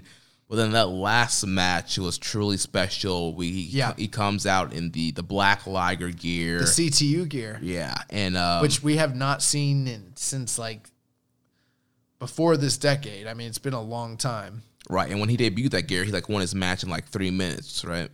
Yeah, it was in the dome. It was against Otani, and he fucked him up bad. that was that was when he uh, formed the uh, CTU, which was the uh, Controlled Terrorism Unit, which was uh, uh, an evil heel stable that was headed by uh, Liger from like 04 to 07, I believe, something like that. And um, yeah, I mean, and so it's funny because like when when you when you and uh, Rich saw him, you were like TNA Liger. And like in the back of my head, I was like, "Yeah, he was TNA Liger because, or that's when he was in TNA, but he was actually CTU Liger, Right. which is cool because we've seen different inter, uh, iterations of, uh, you know, Jushin Thunder Liger over the past year. We got to see Kishin Liger and Battle Liger, and you know the the various different incarnations of of his character. And CTU Liger is one of his most dominant characters that he ever had, and uh, yeah, it was really cool to see him bust that out on the final night in Korakuen Hall. yeah, he looked great in that the CTU It's a uh, black it's Liger cool attire. Yeah, it's really awesome, and he he He's was badass. Yeah, and then the closing stretch with him and Okada was just great, and just I just I want an Okada and Liger match. I they fucked up. What they needed to do was have Okada drop the strap night one. Okada drops the strap night one, and then he comes out and wrestles Jushin Thunder Liger, the Ace versus Liger in the dome, co-main event, and that would have been fucking awesome. I, I want to see these two guys wrestle, and we're never gonna see it. right. This this closing stretch was awesome, and uh, Liger just fighting his hardest. I mean, some of the hardest shotes I've seen. Yo, he showed the fuck out of Okada. It was awesome. Uh, bow, and there's so many great near falls towards the end there. bro. The Liger bomb that he hit Okada yes, with that was Liger awesome. bomb was dope. And then you know trying for the brain buster, and then but Yep. finally he got caught with the Rainmaker. One, two, three. Okada pins Liger in his final Korakuen Hall match of his career, and it was a, a great moment. Yeah, and the interesting thing was like you kind of expected maybe there'd be a big send off, big ceremony. Nah, there was none of that. He took that pinfall, he did the J O B, and then he got out of the ring, and then there was an angle, and we'll get to that here in a moment. We talk about these uh, double dash gold competitors, but uh, you know, it's just interesting. I kind of was expecting like a, a, a big hoopla for uh, Liger and Korakuen Hall, but nah, it wasn't even all that. Like he he came in, he did did work, did the job, had some good matches, and got out of there. Yeah. So, anything else on Liger? I love you, Liger. Uh, next up, I want to talk about uh, Zack Sabre Jr. and Sanada. So on night one, Sanada and Evil faced uh, Dangerous Tekkers, Sabre and Taichi, and uh, Sanada pinned Sabre on that first night. I'm really digging this storyline. Yeah. I liked that. And and the funny thing with those pinfalls was like they were doing the kind of thing that you'd see where like they're in a, a pinning predicament where like they roll, pin, roll, pin, roll, pin. I don't know how to kind of describe it, but they both have each other hooked, and it just depends on the leverage and momentum, which guy's shoulders are on the mat. And they're kind of doing that. And very, very rarely do you ever see someone actually get pinned off of one of those. It's usually a stalemate. Right. But nah, like Sanada caught Sabre. no, no, no. Taichi caught. Oh yeah, I'm sorry. Yeah, on the first night, Sanada caught Sa- caught Sabre. no, um, Or Sabre was it the caught, second night? Sabre caught Sanada the first night. Okay, I got them mixed up. I thought Yeah. it was the other way around. Yeah, Sabre caught Sanada the first night. Uh, they were going back and forth, back and forth, and then he just rolls him up and he like kind of clinches it a little bit more. One, two, three, and it's like, holy shit, he pinned this guy. Right. And so that was like that kind of was the setup for the second match on uh, twelve twenty. Right, where it's uh, Sanada and Shingo defeating Sabre and Taichi, and this time it was Sanada who caught uh, Sabre and hooked him in the right place and got the pinfall there. Now, what I thought was interesting, it tied it up one to one, but it wasn't like they were in the middle of some sort of big back and forth uh, scenario. Uh, Sanada just like rolled him up and caught him, like, and like uh, Zach didn't have an answer for it. Right. And it was actually one of the pinfalls, um, one of the Lucha Libre pinfalls that we've seen Sanada pin Zack Sabre with in the past.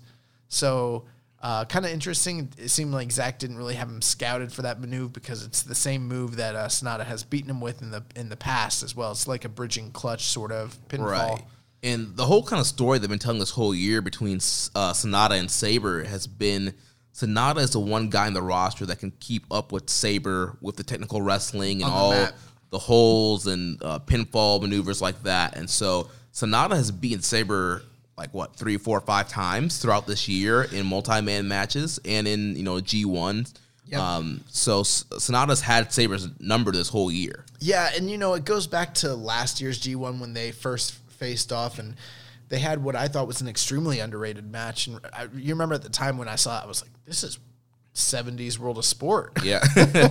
Fucking awesome. So, um, you know, I, I, I think that the stuff that's between them is really great. Um, I'm, I'm very excited for their dome match. We did not end up getting a third and uh, deciding tag team match between them on 1221. The match was supposed to be Dangerous Tekkers against Sanada and Bushi, but uh, due to, excuse me, a facial injury suffered by Sanada the night prior, they ended up scrapping the uh, tag match and did a singles match. We ended up getting Zack Sabre Jr. against Bushi in singles competition, which I was like, oh, that's weird. Well, that's weird. Uh, Sanada's gonna uh, squash this guy. I mean, uh, Sabre's gonna squash this guy, Yeah. and we're gonna move on with the card. It was a short match, five minutes and twenty seconds, but Bushi gets to win here with a, a, cr- a like a I forgot what kind of clutch it was, but it was kind of a bridging clutch, and he caught uh, Sabre and pinned him. Shocked. I, I I couldn't believe it. I was shocked. you should have seen my face. I was like, yeah, I was sitting there and I was watching it and I was like, what the fuck? And I just kept saying that to myself. I couldn't believe it. I was like, I was trying, I was watching this with somebody. I was trying to explain it to them. I was like, you don't understand. Bushi's a junior heavyweight. Zack Sabre Jr. is one of the most feared competitors and grapplers in all of New Japan Pro Wrestling. Like, I, I, I was trying, they're a WWE fan. I was trying to explain it. I was like, all right, imagine Shorty G beats like Randy Orton. like it's kind of like that. Like what? Th- Where did this come from? Like this is from out of nowhere. This came out of nowhere, and it was so weird. And I'm, what I'm guessing is the plan for this match was for Sanada and Bushi to win, and Sanada was probably going to catch Sabre again and pin Sabre. I can't. I don't even know that. At the time when I saw this, I was like, uh, I had some sort of theory in my mind, but I've, it's kind of eluded me now. Now that I'm reliving it, I'm like, why did they have Bushi beat Zack Sabre? Am I, am I not analyzing this correctly? Like, there has to be some sort of gate or reason for this, right? I mean, I'm what I'm thinking is the original booking was for LIJ to go up and Dangerous Tekkers to go down, and they decided "Oh, let's not change it up. We'll just pull a surprise and have Bushi pin Sabre. All right, well, because I've got this theory that I see potentially the entirety of LIJ doing the roll call with all the gold at the end of the night. Uh, you know, come January fifth. Well, this kind of makes me question whether that's a realistic possibility or not. Because it's like, okay, Bushi beat Zack Sabre Jr. Why did Bushi beat Zack Sabre Jr.? If like for instance Zach turns around and just beats Sanada, I guess Bushi could be some sort of viable challenger, maybe say in the UK for this belt. But then that leads me to think that maybe Sanada's not winning the belt. True. And maybe my theory about them all holding gold at the end of the night is a little far fetched. On the un- other side of things, well, maybe Sanada's winning. And then at that point, why did they do this? I've got no clue. It, it, you know, Bushi is somebody who's pulled some surprise upset wins in the past over guys. Like, didn't he beat Bad Luck Fale Yeah. one time? Yeah. So, I mean, like, it's not completely unheard of, but I'm like, I, I I was kind of surprised and like kind of happy to see the surprise because I'm like that's fun and exciting. I just don't get it, and I'm not complaining about it. I just don't. I'm trying to understand it, and I don't understand it. Yeah. The only thing that makes sense to me is that that was the original finish for the match was Sabre getting pinned by Sanada and then decided not to change it and just have Bushi do it. Yeah, and, and like there was a part of it's like, well, maybe there's the fact that it's like they got Zach in there with Bushi and like uh you know, they're kind of like, oh well, this is like too obvious. Right. So Bushi, you're going over. Or it could be maybe Sanada's more hurt than we think he is, and Bushi ends up oh. being his replacement at the Dome. I'm sorry. Okay, you hit it right on the nail. That is what my theory was. Remember when I was sitting here and I was like, I had a theory last night. I couldn't remember what it was. That is my theory. My theory is that they gave Bushi the win in case, just in case, as a backup, Sanada won't be ready because he is actually supposedly injured. So what if he is unable to go? And that is something I've thought about a lot when, when it comes to the uh, double gold or to uh, the double Wrestle Kingdom cards. It's like, well, they've got a lot planned out. What if one of these guys gets injured night one or night two? What are they going to do? They're going to have to like kind of scramble. And with how hard these guys wrestle and the stage and everything like that, that's definitely a realistic possibility.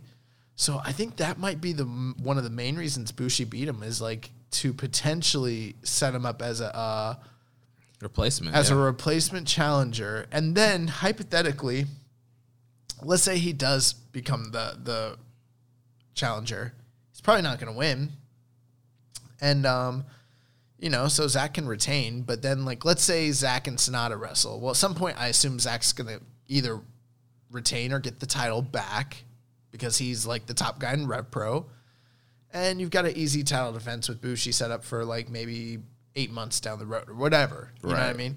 So I mean, it just kind of it, it kind of does make sense once you think of it that way. But uh, it only makes more sense to me when I think about the injury angle of it, and I forgot about that. So I'm glad you reminded me. Yep. Um, Had had you thought of that last night as well? well, yeah, that's what I thought about too. I was like, I for I was trying to remember. I'm like, like that's the only other thing I can think about. Like either it was the original Right. finish or they're setting up Bushi in case Sanada can't go. Yeah, I don't like I don't like the original idea angle because I don't think that that's necessarily the case. But when when the the injuries in play, that makes total sense to me. So um, let's move on. So um, a couple guys I want to talk about, and there's not a lot to talk about, but just a couple things here. Ha- have you noticed that on these undercard matches, there seems to be some sort of issue between um, Togi Makabe and Yota Tsuji? Yeah, Tsuji. What's going on there? I don't know. I think it's just Tsuji trying to step up and you know pick on you know Togi Makabe, one of the you know tougher, more grizzled veterans, and you know Tsuji's just trying to make a name for himself. And Yeah, it's been interesting. So, you know, we've seen Togi Makabe and uh, Tsuji on opposite ends. The first night, they were both on opposite sides of the opening eight man tag match. Um, Tsuji uh, ended up having a singles match against Henare, losing on the second night, uh, six minutes and 15 seconds. And then on the final night, he was um, on the win. He was on the opposite end with uh, Taguchi and Honma taking on Makabe, Tiger Mask, and Yu Uemura, and his team lost at 10 minutes and 20 seconds. And on both the first and third night, post match and pre match, he was trying to like start something with Togi Makabe, and I'm like, where the fuck? Where is, what is this like? Where's this coming from? And it a little bit kind of reminded me of like when Henare was trying to start stuff with Ishii and Fale. Yeah.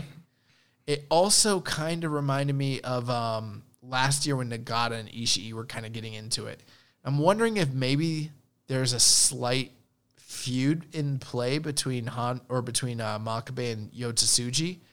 Maybe on like one of these U.S. shows or one of the smaller shows or an opening match sort of uh, deal. yeah, But what do you think that says? I mean, the fact that they're giving, I mean, I don't think it's by accident that Tsuji's attacking the same guy night after night. no, I think it's clearly something similar to the Henare Ishii, and I think it's going to be a situation where Tsuji Tsuji has a series of matches with Makabe in multi-man matches that will you know culminate in you know a big one-on-one match maybe on one of these road to new beginnings or maybe even on the opening match of one of the new beginnings shows um, and just kind of set him up because you know Tsuji and Uemura are the only two uh, New Japan young lions that are currently you know active right now the, uh, the others are on excursion, and the others are LA dojo guys. So it's time to start giving some emphasis to Tsuji and Uemura, start giving them some programs and storylines.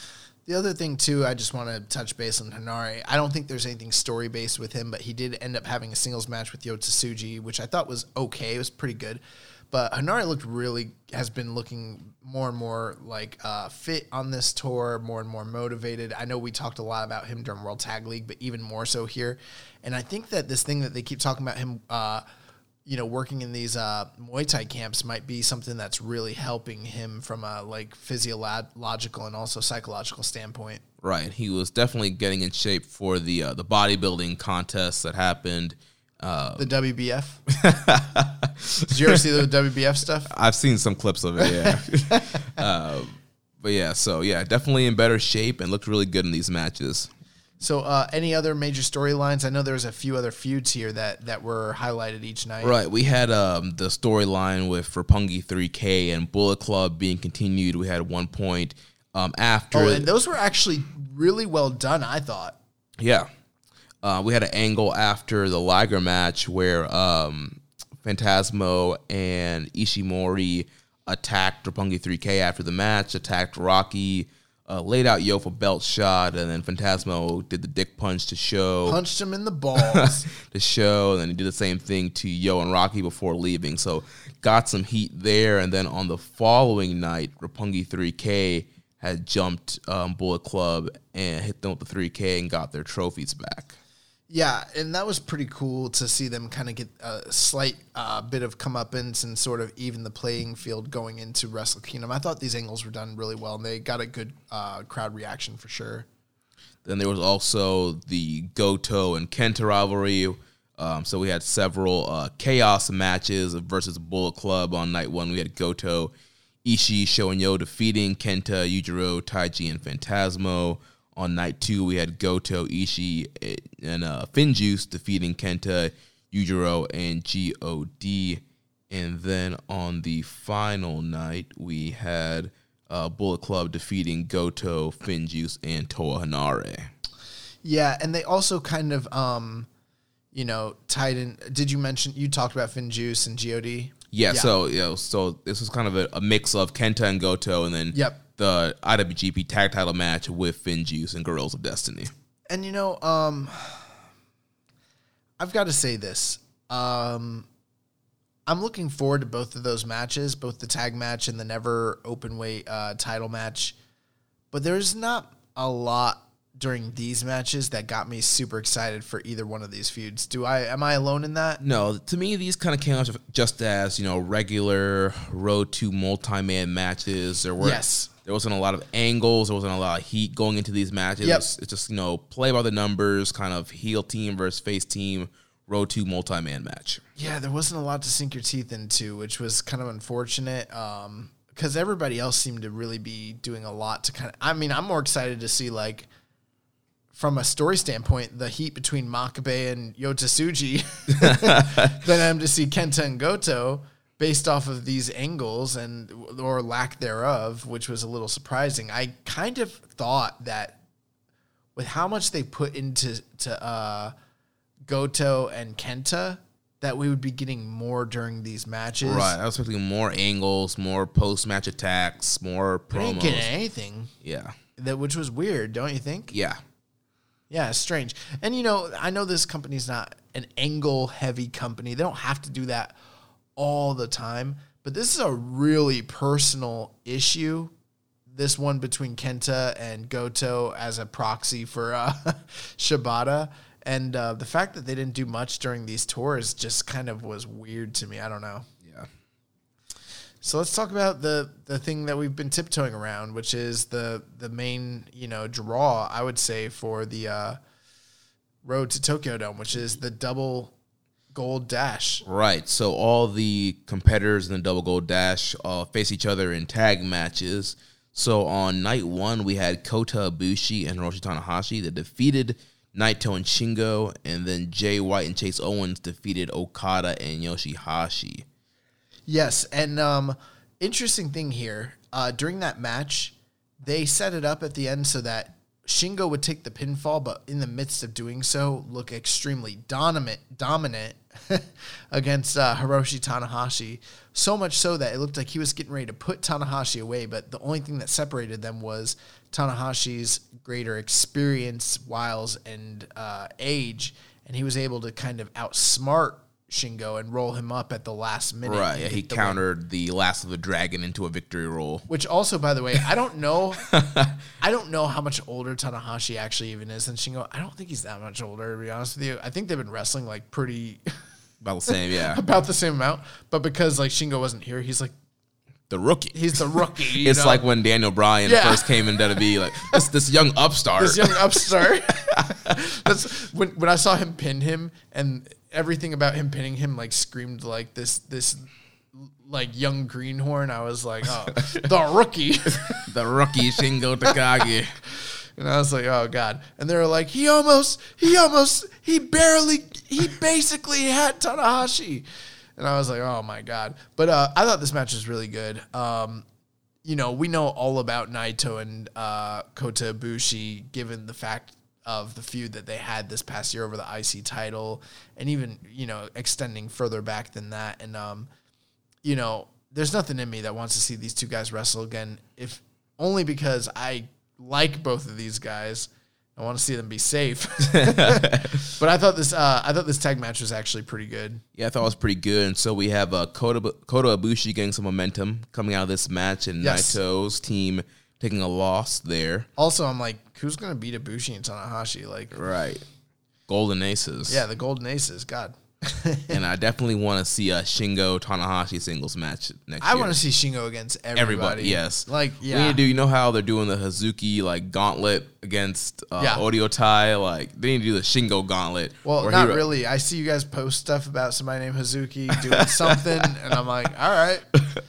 Uh, they need to do a Shingo gauntlet where he just runs against the whole roster. And then um, the other match from this night, Jay White teaming up with Chase Owens, defeating the team of Kazuchika Okada and Yoshihashi. Yeah, and this match was fine. It was fine. Uh, Jay White catches Yoshihashi with the Blade Runner, gets the win there. So Jay picks some some momentum up here. Okada's team takes a loss. Yeah, and I mean, you know, Okada and Jay White have lots of history. Obviously, the the fact of Jay White coming up through chaos and turning on chaos and joining and becoming the leader of the Bull Club, all kind of culminating in their uh, big match last year at Wrestle Kingdom, and then you know the the big uh, title match that they had this past year at. Uh, um, G1 Supercard. So I mean, there's a lot of history between these two. Uh, I I think that this preview night is a night that we're never gonna see come January 4th and January 5th. Like I don't think we're seeing this matchup in any way, shape, or form. These are what I would say are the least likely outcomes of matches that we might potentially see. Totally agree. So um, that takes us to night two. So on night two, we had Kota Ibushi and Hiroshi Tanahashi, the Golden Aces. They defeated Jay White and Chase Owens, and then we had a multi-man match with LIJ of Naito, Evil, Hiromu, and Bushi taking on the Chaos team of Okada, Yoshihashi, and the Birds of Prey. And the Chaos team got the win here I was upset it wasn't an elimination match. yeah, that that would have been a fun one. Um, so yeah, Will Ospreay gets the the pin over Bushi to get the the win here. Yep. Um, pretty good match. Um, you know, it was very interesting when Chaos and LIJ went head to head because, uh, and I even text you this throughout this tour. I don't think Naito has looked very good, and I know that seems to be kind of. I know that a lot of people were critical about what happened during the feud with him and Ibushi, and we were too but we're also like these guys take their own risks they're clear to do their own things blah blah but there's no denying that since that feud going into the g1 naito's not looked the same all year long. And during these three matches in particular i thought naito looked worse than he normally does Yeah, you texted that to me, and like, I guess maybe I wasn't focusing just on Naito because to me, he looked just as rough as he's been looking His legs the were- latter part of the year. His legs were wrapped all the way up like he was Sakuraba or something. And he was botching. Did you notice how much he was botching stuff? I didn't. I must. Yeah. stuff he's normally good at doing like uh what's what's the one move where he jumps over and kicks their feet the combination John De Cabron. yeah he was like not landing that right the you know uh, he was having issues with the uh tornado ddt like just stuff that he always hits like, Yeah. he wasn't hitting a lot of it right um and it's not that he was wrestling bad it wasn't that it's just he his It's movement off. his movement was off um but even with all that, when him and Okada stood face to face, the crowd was so overwhelmingly in favor of Naito, like it was kind of jarring a little bit. like I'm like, this man's so broken down, and this crowd does not care. They fucking love him. Yeah. And then you had, you the, the thing where like Red Shoes would be like testing to see like Yes. which person got like the bigger uh, crowd pop for the, ch- chance or whatever. Yeah. Yeah, the crowd was definitely firmly behind Naito on this night. Uh, you know, they want to see, you know, Naito beat Okada in the dome and get that big moment. Yep. So, um, and I thought this match was great. Um, but you know, um, I think that night two is the exact scenario that we're seeing come Wrestle Kingdom. I think Ibushi's going to lose to Okada. We're going to see him facing off against Jay White in the, uh, you know, losers match, and I think we're going to end up seeing Okada and, and uh, Naito. I think this was a, a fine little teaser for those matches. It didn't like overstay its welcome, and I actually thought the main event was pretty good. Yeah, it was a, a great main event. Definitely should go uh, out of your way to check that one out as well. Also, what I loved about um, the Ibushi and Tanahashi versus Jay White and Chase, there was callbacks to when Ibushi and Chase teamed together at the beginning of the match. Chase was trying to get Ibushi to Oh. two sweet him. We haven't. We need to talk about that. What's Yeah. going on with Bullet Club trying to get Ibushi to join them? yeah, I guess if you know, apparently, you know, Chase was telling Jay, you know, yeah, we teamed last year, we're cool. He's trying to get Ibushi to throw it with too sweet. He's like, remember, remember, we, we teamed last year, we're good. Well, Jay, Jay was getting in his face. He's like, he's like, I like the way you think. I like what you're doing. He's like, you you slapped Okada in the head with the, The briefcase. With a briefcase. He's like, we can we can help you. He's like, we can help you, Ibushi. And um, there's backstage promos that Ibushi was cutting. You know, saying like, what is it? Why do people get, keep trying to make me join the Bullet Club? Which kind of made me think about like last year and like, Right. It totally plays into the story last year. With of- Kenny Omega and everything. hmm And then that weird tour where uh, Ibushi teamed with Chase and Yujiro. yeah. and that whole tour, they tried to like teach Ibushi how to do the two sweet. and he would always like be like give him like, give him, like, a high five. or like Yeah. or adapt to the two sweet. Uh, so yeah, I like that kind of storytelling and you know this whole you know Ibushi being kind of lured in by the Bullet Club and Tanahashi wanting Ibushi to kind of you know be his like kind of you know mentee and you know be like the, the next kind of like big star for the company and then you have the Bullet Club that's always kind of trying to lure Ibushi in and take him to the dark side. Yeah, yeah, absolutely. So um I do wonder if maybe the that's a tease for something that could hypothetically actually happen and we're just not seeing it or if it's just another one of those things that you know, it's just a little wrinkle, a little intrigue, but ultimately it's not leading to anything really, you know. Yeah. And then um, finally, we have the final night, December 21st, 2019. Um, Tetsuya Naito and Shingo Takagi defeated the team of Jay White and Chase Owens, finally putting Naito in the win column during uh, this little uh, three night tour. And then uh, we already talked about it in the final match Okada, Yoshihashi, and Rocky Romero defeated Kota Ibushi, Hiroshi Tanahashi, and Jushin Thunder Liger. Both of these matches were really great. Yeah, um, Shingo got the win for the team there. Hit the uh, last of the dragon on Chase Owens, and we mentioned Okada hit the Rainmaker on Jushin Thunder Liger. So I know we were kind of leading in the camp last week that uh, Naito's teams are probably gonna Lose every match. lose every And match. I was wrong. but uh, Naito did get a win here. Um, well, technically Shingo got the win, but his team did get a win here. But still, Naito didn't get a win. So some of the other guys did. Okada got wins. Jay White got wins. Ibushi got wins. It was interesting. They mentioned on commentary that Shingo and uh, Chase Owens were the top two leading uh, pinfall scorers for the entire calendar year. Right, just the number of multi-man matches they've been in. of getting the most pins, and that just shows you like the elevation of Chase Owens, um, the amount of pins that he's gotten this year. He's the man. He is the man, the crown jewel. Um, so yeah, so two great matches here, and which leads to the post match angle in the main Which I loved.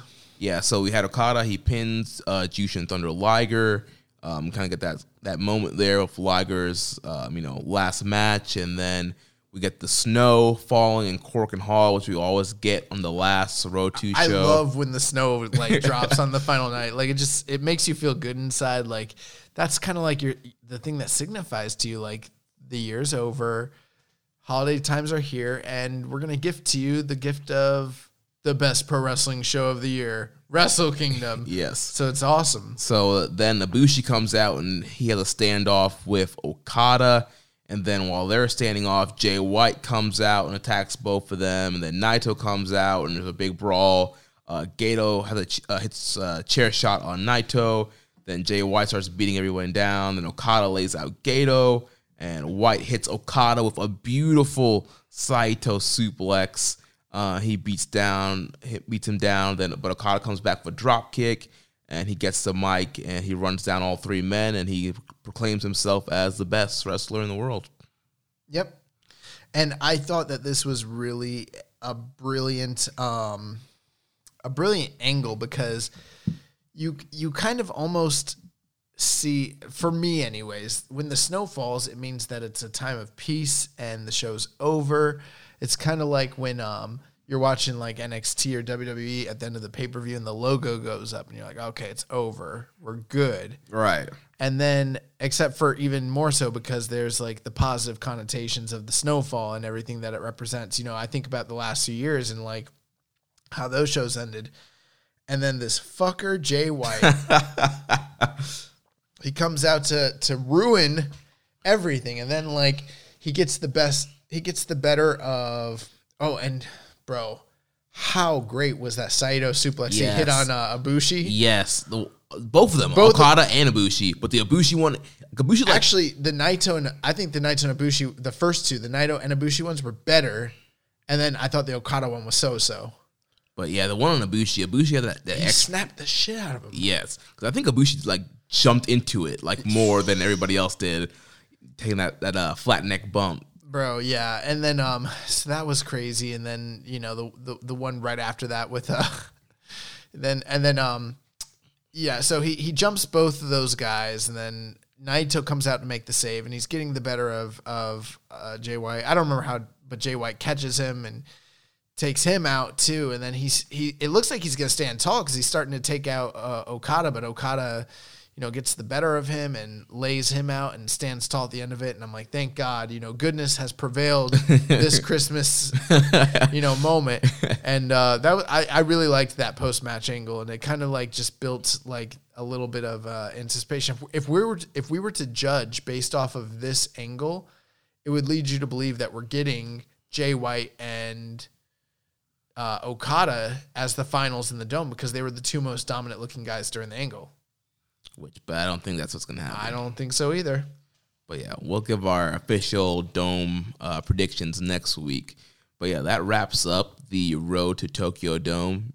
Three very good shows with some, um, you know, some great highlight matches throughout. So go ahead if you haven't watched those yet. I would definitely, you know, watch these shows.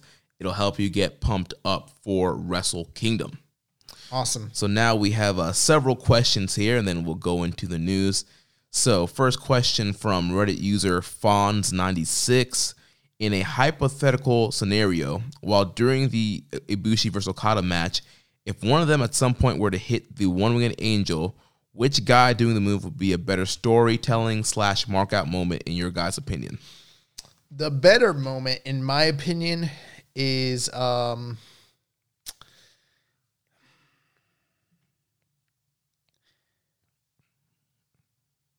I would actually rather see Jay White land the one winged angel on Ibushi.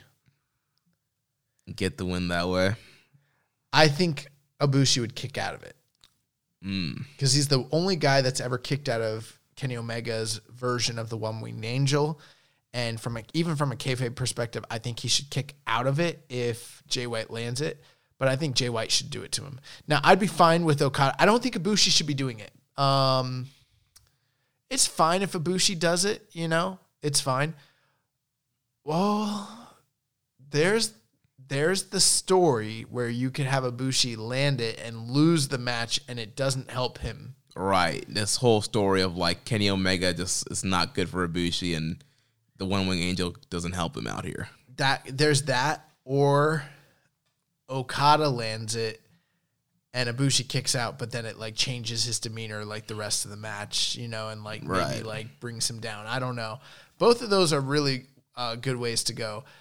I, I like my version of it better. I like my version where Jay White's the one who does it to Ibushi, but uh, in this scenario, I think I like. and didn't didn't Jay attempt the One Wing Angel in the G1 Finals match? I think he's tried something. I don't remember specifically. I know he was doing like he did the Styles Clash and Who would you mark out for more if Ibushi tried to do it or if Okada tried to do it to Ibushi? I think I would mark out more if Okada did it to Ibushi. yeah, I think it would be more like disrespectful, like Yeah. oh, Like, pulled fuck- out your X Man's move. Fuck you and your man. but I still think it, it would be pretty cool though if like Ibushi, you put, we saw Omega bust out the Phoenix Splash at a full gear, so it would be kind of like an answer back of like a Ibushi did do like a One Wing Angel. That's a good question. I never thought of that. Yeah. So good question there. So next question from Reddit user Zach Saber Time. Would you guys agree that the three-time NWA Junior Heavyweight Champion, the Crown Jewel, Chase Owens, and Jay White were the MVPs of the last three shows? They had great matches with Shingo Naito and Ibushi Tanahashi. That's a really good point. Uh, you're absolutely right, Zach Saber Time. They did have fantastic. I, I wouldn't say like over the top, but they had very good matches each and every single night. Um, would you do you think that they're the MVPs? I mean, who do you think are the MVPs? Uh, I don't know. I, I think like Ospreay. It's probably Ospreay. Yeah. like I know that that's a cheat answer. Like I know it's not what people want to hear because it's like Ospreay had the best, but it's like it is Ospreay, and it's because he was on the opposite end of Hiromu each night. It. If you want my honest opinion, the MVPs are probably Hiromu and Will Ospreay. Ospreay. And maybe you can throw Ishii in there. And you could, except for Ishii, like had the one banger, whereas those guys night after night throughout the tour. Um, but I don't think that um, Chase Owens and and um, Jay White are very far off, and I think you make a compelling argument for that for sure. Yeah. So Zack Saber Time also asks, he says, uh, rewatch Okada versus Sanada for King of Pro Wrestling because of match of the year reasons. And I think the only bad thing about it was the 20 Dragon Sleeper attempts. Is it time to drop the Dragon Sleeper? I think the Moonsault is pretty good, but the Sleeper just detracts from the match now. Well, let's be clear here, Zack Saber Time. It's not a Dragon Sleeper. It is the Skull End. and I think it's a diff. No, but to be honest, I kind of do think it's a different move. Like I don't know. It- sometimes he hits it like a Dragon Sleeper, And and, then other times into a neck crank. it's a neck crank. And I think it's supposed to actually just be like a neck crank. The problem is it just looks like the guy can pop their head out at any second. Yeah, it's terrible. It looks terrible. Uh, my problem with it is that it looks terrible. Yeah. but um, sometimes he hits it good. Sometimes Yeah, it looks sometimes. great. Like if he's gonna do it, I want to see him do it like either Ultimo Dragon style or Drew Gulak style, where he gets some, he locks the feet in, he, he actually has them trapped. I loved when Ultimo would bridge guys backwards and do it. Yeah. You know who used to do a dragon sleeper for a little bit and people kind of forget? Who? Taker. Yes, he did. Taker yeah, was hitting people with the dragon sleeper and shit. like during the uh, American Badass phase. um, I, for some reason, I think he was doing it like during the original like um return to the dead man gimmick. Mm, Like, like 07, 06, 06, I think he was doing it again. Like because he was still doing a lot of submissions. He was doing like the Gogoplata and some other triangle chokes. He was doing a triangle before he started doing the Gogoplata, which is weird. Yeah. Just want to say I've I've, I've hit a Gogoplata in real in, in actual competition. You know how hard that is. no. It's like one of the most. It's it's a really hard move to actually like hit in an actual like competition or in training. It's but I've hit it. Uh, Taker's Gogoplata is shit. it looks so bad. It sucks. But yeah, um, Sanada Skull End sucks as well, and I would like to see him either just use the Muda moonsault, or like I mentioned last week, I think like a, a standing like sliced bread would be kind of cool for him to use, or something, some other kind of high impact. The TKO is a move he uses all the time. I think the TKO would be a great finisher or a setup for the moonsault rather than the skull end. Yep. And one last question from Zach Saber Time. He says, Akira Akira Maeda match recommendations. Jeremy? I don't have any. okay. So Akira Maeda, uh, let's go through a couple things. Um, well, my favorite Akira Maeda match of all time is uh, him and Fujinami from '86. I've actually showed that match to you and Rich. It's the one where he hits him with the uh, uh, the cartwheel kick and Fujinami starts ble- Oh, yeah. bleeding everywhere, and they have to go to the double count out, Yeah. or the double knockout. It's fucking awesome. It's one of the best New Japan '80s matches there ever was. Um, that match is awesome. Um, his match with him and Takada against Kiji Muto and Shiro Koshinaka in 87 got five stars from uh, Dave Meltzer.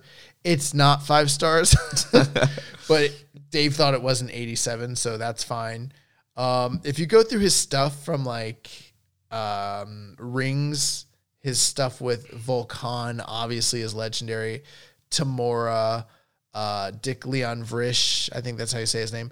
Oh, the Hulk Hogan match in the early 80s is actually really, really, really good. Um, check that out. And then if you look at his stuff in um, UWF, his match from November of 88 with Takada or with uh yeah, with with Nobuhiko Takada is probably the best 80s um, shoot style match of all time. Just incredible, and it's kind of like the passing of the guard from uh, from Maeda to Takada, which is it's a really special match. You should definitely see it. Um, his stuff with him and um, just trying to think off the top of my head. Hold on, let me let me take a look at a couple uh different things I've got here. Ah man. Oh, I've got it right here. Okay, so in eight uh oh, him and him his stuff with him and um Super Tiger, also known better as um who's the first Tiger Mask? Why do I always forget his name? While Jeremy looks that up. um last couple things. So Sayama. Oh God, Satoru Sayama. So yeah, and I'm not talking about the infamous match where they shoot on each other and it ends the original UWF. Not that one, but some of their prior matches are really good. Um, also, some of the stuff he had with uh, uh, Yamazaki, it, uh, Kazuo Yamazaki is pretty good from '88, and also um, Fujiwara. Fujiwara and Maeda is really good. Um, also, while you're at it, just for historical perspective, you should probably check out the match where he tries to shoot on uh, Andre the Giant, and Andre gets kicked in the leg a million times and falls down on the ground and uh, is just a drunken mess and tells him to pin him a million times. And Inoki has to run in the ring and stop the fight. Also, the the match in '88 where he shoot kicks Riki Choshu in the head and breaks his orbital bone and gets kicked out of uh, New Japan forever. Uh, that one's pretty great too. So, uh, uh, not great, but the, the the moment is one of the most important moments in the history of Puroresu. So, uh, you should probably check those out. Nice. So uh, next question from Reddit user psan91. It was it was nice for New Japan World to offer night two of the Road to Tokyo Dome for free. It got me to thinking: Should New Japan World offer free one month trials like the WWE Network? That's an interesting question. Um, I'm going to say no, but that doesn't mean that I have the right answer. I don't actually know. My guess is that that doesn't work. Um, I think it's one of those things that like WWE does that is sort of like a gimmick to try and inflate their numbers for their shareholders Right. but I haven't seen anything that leads me to believe that it actually hooks people or, or keeps them sticking around. I could be wrong. I'm not a social media manager or a business analyst, so I'm not telling you for sure whether they should or shouldn't. But um, I think people buy New Japan World to stick with it, and once Right. and once they see the product, they stick around.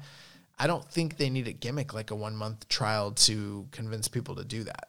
Right. I do like the idea of offering up, you know, shows. So they did like the Road to Tokyo Dome the second night. I do like the idea of in the middle of a tour, you offer up one of the nights of the tour as a free night. Hey, you want to check this New Japan stuff out, Right. check out this free show. There's more shows coming in this tour. Subscribe and you can watch the rest of the tour. I like that. I I like maybe even the idea of a free week during like maybe like Best of Super Juniors. That's a cool or, idea. Or G1 or something like that. A free week and then you subscribe for the rest of the time. Well, here's here's the drawback. You give away a free show, um, you don't have your hooks in anybody, and like we all kind of know. I mean, we've all done it. You know, you sign up for a service and they give you like a special introductory rate or introductory offer, and it lasts like Amazon, for instance. You know, you get one free week of Amazon.com, but you actually have to sign up for it. You know what I mean? Mm-hmm. And then you forget about it, and then you you're on reoccurring billing, and you're getting billed for it, and there are some people that they kind of need to if they want to grow this thing to get in that way because all businesses do. So I mean, giving away a free show is cool, but it's not going to necessarily entice somebody to actually sign up. I think they need something that gets people to sign up. I just don't know if one free month is that thing, Right. But there's obviously the aspect where someone needs to put down their credit card info and pay for this shit, you know? Right. So there's that. But I think a one a one week trial is not a bad idea. Yeah, I like. Yeah, I think very minimum. Don't give them a month because I mean they could sign up depending on when they do it in a month, like Best of Super Junior or G One, where they're getting all these great shows and matches. And like, all right, I'll hop out. I saw what I needed to see. So, Yep. So uh, next question from Reddit user Bravo Tango Zulu. During the road to Tokyo Dome, English commentary was talking about the double gold dash loser match on the fifth as if it was a number one contenders match. Will it actually be a number one contenders match? We've been telling you the last few weeks we think it will be, and I think that them alluding to it on commentary gives you everything you need to know. Right. You know, I talked about this last week. You know, Rich asked about this. You know, what match on the Tokyo Dome cards could be the the number one contender match? And when you look at it, it's like the the double gold dash third place match is the only match that makes sense and that could set up a potential future title match. So yeah, I do think it will be the number one contender match, and I do think um, it's going to build to the winner of that third place match and the double champion facing off at um, Osaka-jo Hall for New Beginning in Osaka. Yep. So next question from Just a Little Bear 01. Am I saying yep a lot on this show? I feel like I keep agreeing with you and going, yep. kind of annoying. Sound like um, Ryback during the uh, Skip Sheffield gimmick. Yep, yep, yep. What it do Oh, I don't. What are you? I don't know what you're talking about, during the uh, the NXT? bro. I did not watch that shit. yep, yep, yep. What it do? Yeah, I think that's what that's The what his fuck? uh, his, uh, his, his uh, little catchphrase was. Oh, I gotta watch that. Uh, so next question from Reddit user Just a Little Bear 01. Yep, yep, yep. What it do? Though I doubt New Japan will give much credence to ROH booking going forward, how much of a headache is it for NJPW to have ROH mate Dragon Lee and Ingobernable, considering he broke Hiromu's neck? This isn't something you forget about because you're stable allies. Well, you bring up something that's very interesting. I think that going forward, they probably will have a rivalry. Um, and there's a lot of. I actually think this is a great question because there's a lot of talking points here, and I want to. I want us to cover all the bases. Um, the first thing I'll, I'll say is this, and there's other things we need to say, and we'll we'll touch them. But the first thing is this: I think sometimes, not always, but sometimes New Japan is not very good at booking real heated blood feuds. Because the company and sometimes they, they have a heated angle, but because the company is so in-ring focused and that's one of the reasons we love the product, they sometimes lack on building the outside heated feud aspects plus the, the fact that they give these guys a lot of autonomy to behave however they'd like on their social media and outside. And what we've seen from guys like Hiromu and Dragon Dragon Lee or Ryu Lee, obviously they have what I would consider one of the best feuds of the entire decade, but most of that is based from their work in CMLL. Very little of it's based on the work in New Japan, and when it is, it's you know usually like Super Junior's work or title work. It's not really story driven so much. It's more like a rivalry, a professional rivalry. But then you turn around and you have the angle, the guy gets his neck broken. I understand why they're doing Will Ospreay and Hiromu in the dome, and I can't fault them for that. But um, if they don't book them going forward to be one of the most heated rivalries of the last decade, then something has gone ajar or is missing with the booking in this company. And I actually fear that they will miss the boat on this because so far it seems very friendly, especially from what we see on social media and everything like that. And that concerns me because that's not what this should be. If this was Memphis or Mid South or Jim Crockett, this would be a blood feud waiting to to happen.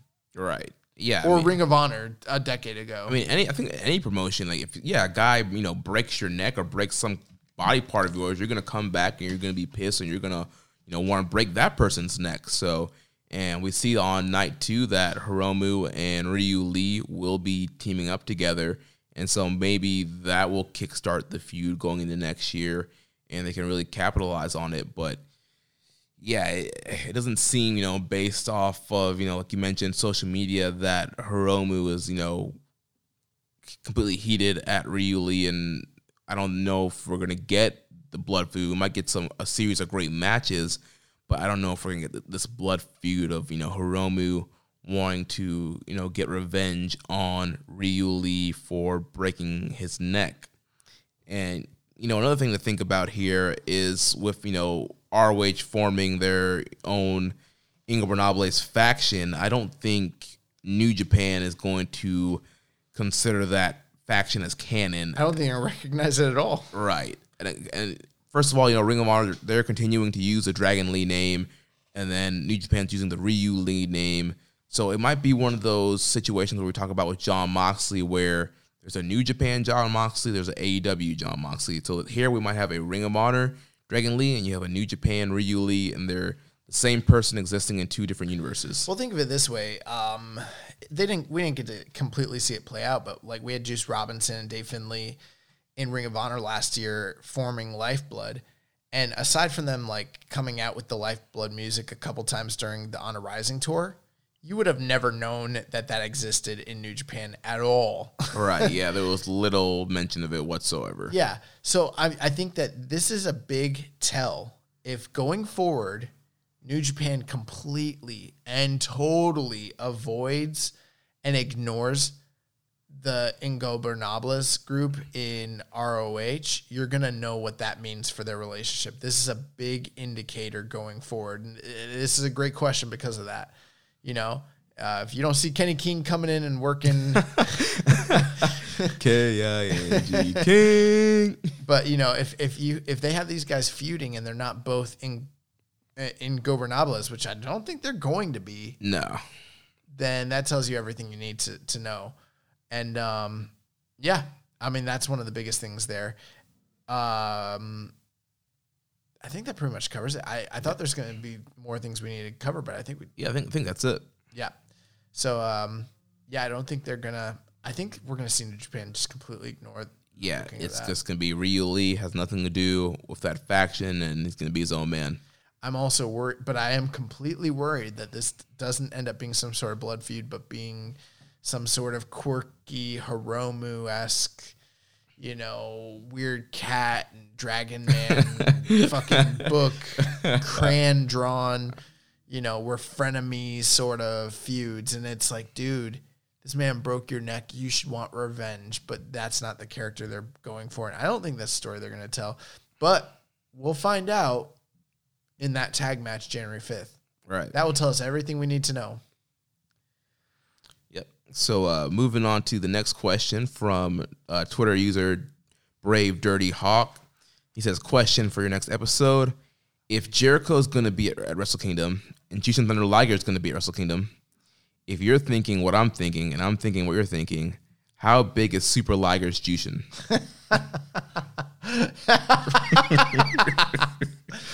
Oh my god. Oh my god. Do you know who Super Liger is? Chris Jericho when he, he was like the white Liger that one year that faced off against Liger, He right? was- no, he he wasn't the white Liger. He He was the evil Liger. Right. He just happened to have blonde hair and a white attire. Right. That's what I'm saying. He's wearing a white Liger attire. Yeah, I mean, you shouldn't call him the white Liger. That sounds super racist. the Great White Liger. oh my god. oh my god, that's a stupid. That's a Caleb Baldwin question. Oh my god. right. How big is his juice? That's hilarious.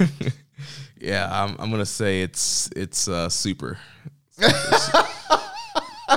Super. okay, great. Uh, next question from Maserati. He says, "What surprises, returns, or debuts do you expect or hope for New Year's Dash?" I already told y'all the entire elite is coming back to New Japan Pro Wrestling at New Year's Dash. The Elite's gonna take out uh, LIJ, yeah, set Yeah. up uh, Kenny versus Naito for uh, New Beginning in Osaka. yeah, but then they're gonna throw in uh, Ibushi just because they want to have a triple threat match, get their friends over. So Change the it. world. Change the world. Change the world.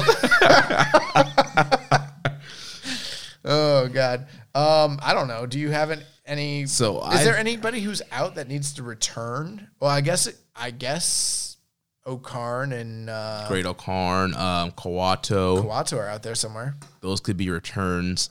Um, as far as surprises, I think that we are going to get an evil heel turn. Um, and I know that we're not doing our full predictions right now for Wrestle Kingdom, but I I think Evil is going to be one of the LIJ members that ends up without gold, and he's going to be frustrated that Sanada got a single spot on the dome and he didn't, and that's going to lead to him turning on LIJ. I have an interesting thinking. I know I was just making a joke about the elite, but I would not be surprised if Marty Scurll shows up come dome season. Hmm. Yeah, Marty, a free agent now. He's on NWA Power right now, kind of all over the place. He's still one third of the Ring of Honor six man tag champions. So I'm guessing he'll be doing some per date stuff for Ring of Honor still. So yeah, Marty's kind of all over the place, kind of doing his own thing right now. Yes. Um, what's the contract status of some of these guys that left WWE recently, like Brodie Lee? Uh, yeah, so Brodie Lee, the former Luke Harper, I believe his uh, no compete clause uh, ends sometime in April. Okay. So yeah, he could. It would be a while for him to come in there. Um, Sin Cara's went to Mexico. Um, so He has a new name. right, yeah, the name of his trainer, I forget what the name is right now, Golden Golden Ribbon or something like that. something like that. Um, but yeah, so I he- heard I heard he don't he doesn't have rights to that name either, and he's gonna have to change it again. You hear about that? No, I heard like the kid, his son, the sons of his trainer, like approved it or whatever. Those are not his sons. Uh, Apparently, from what I'm understanding, those are like illegitimate sons who don't actually own the estate, and the actual estate owner's his real children. Because this man apparently was I don't want to speak ill of the dead, but apparently he's getting around. Um, I've heard that the people who are giving him the permission aren't actually the people who can give him the permission. So I heard he might have to change. He's he might be getting sued and have to change the name again. again, wow. So yeah, but I don't think we'll see him in New Japan. Um, you know, there's Oh, I want to speak to something. A few weeks ago, I said that um, I had heard that Marty Scurll might keep working ROH Beyond. But what I I went back and reread it because you seemed so confused, and I was like, "What did I read?" And, and then I went back and read it, and I was like, "Oh, he's just gonna." I read that he was just gonna be working like the taping the next day, which he did. yeah, and won the taping, and he's still, like I mentioned, still ROH six man tag champion. I think that we, I think Marty, I think uh, if you were to guess on somebody that could make a surprise appearance, like he's a good candidate. But Right. Um, I think his whole angle is he's gonna show up all these places to keep you guessing and to put doubt in your mind on where he's really going. well, here's the thing. Um, I don't know if Marty has as has as much cachet or sway or pull as like a Kenny Omega or a Mox or a Jericho, but like if he's smart, he comes to Japan. He, he inks a deal, and then when he goes to AEW, he's like, "Y'all gonna need to work around this shit because I already signed with them." And then he can expand his portfolio. Maybe we get a, uh Marty Scurll G one run Mm, because you know he always wanted to be considered heavyweight, anyways. right. Um, if I was him, that's what I would do, and I, I kind of wouldn't be surprised if he got if he did show up, say New Year's Dash or something like that. I mean, he would be a great guy to get on paper to work the New Japan US shows. He's kind of like the biggest. Uh, well, I don't know if he could work those shows if he ends up signing with AEW. That's the one thing. right, but I'm saying in the meantime, like Right. if he doesn't sign with AEW in the next couple months, he could work that um that Southeast New Beginning tour. He's kind of the one guy that people are sort of forgetting about. You know what I mean? Like they're kind of forgetting that, like, oh, he might be the biggest, you know, indie talent out there, not named, you know, uh, ACH if he's even still wrestling. well, as of right now, he's not. that could be a surprise. yeah. That is somebody who could literally be brought back, even though everyone thinks he's done. He could totally be back.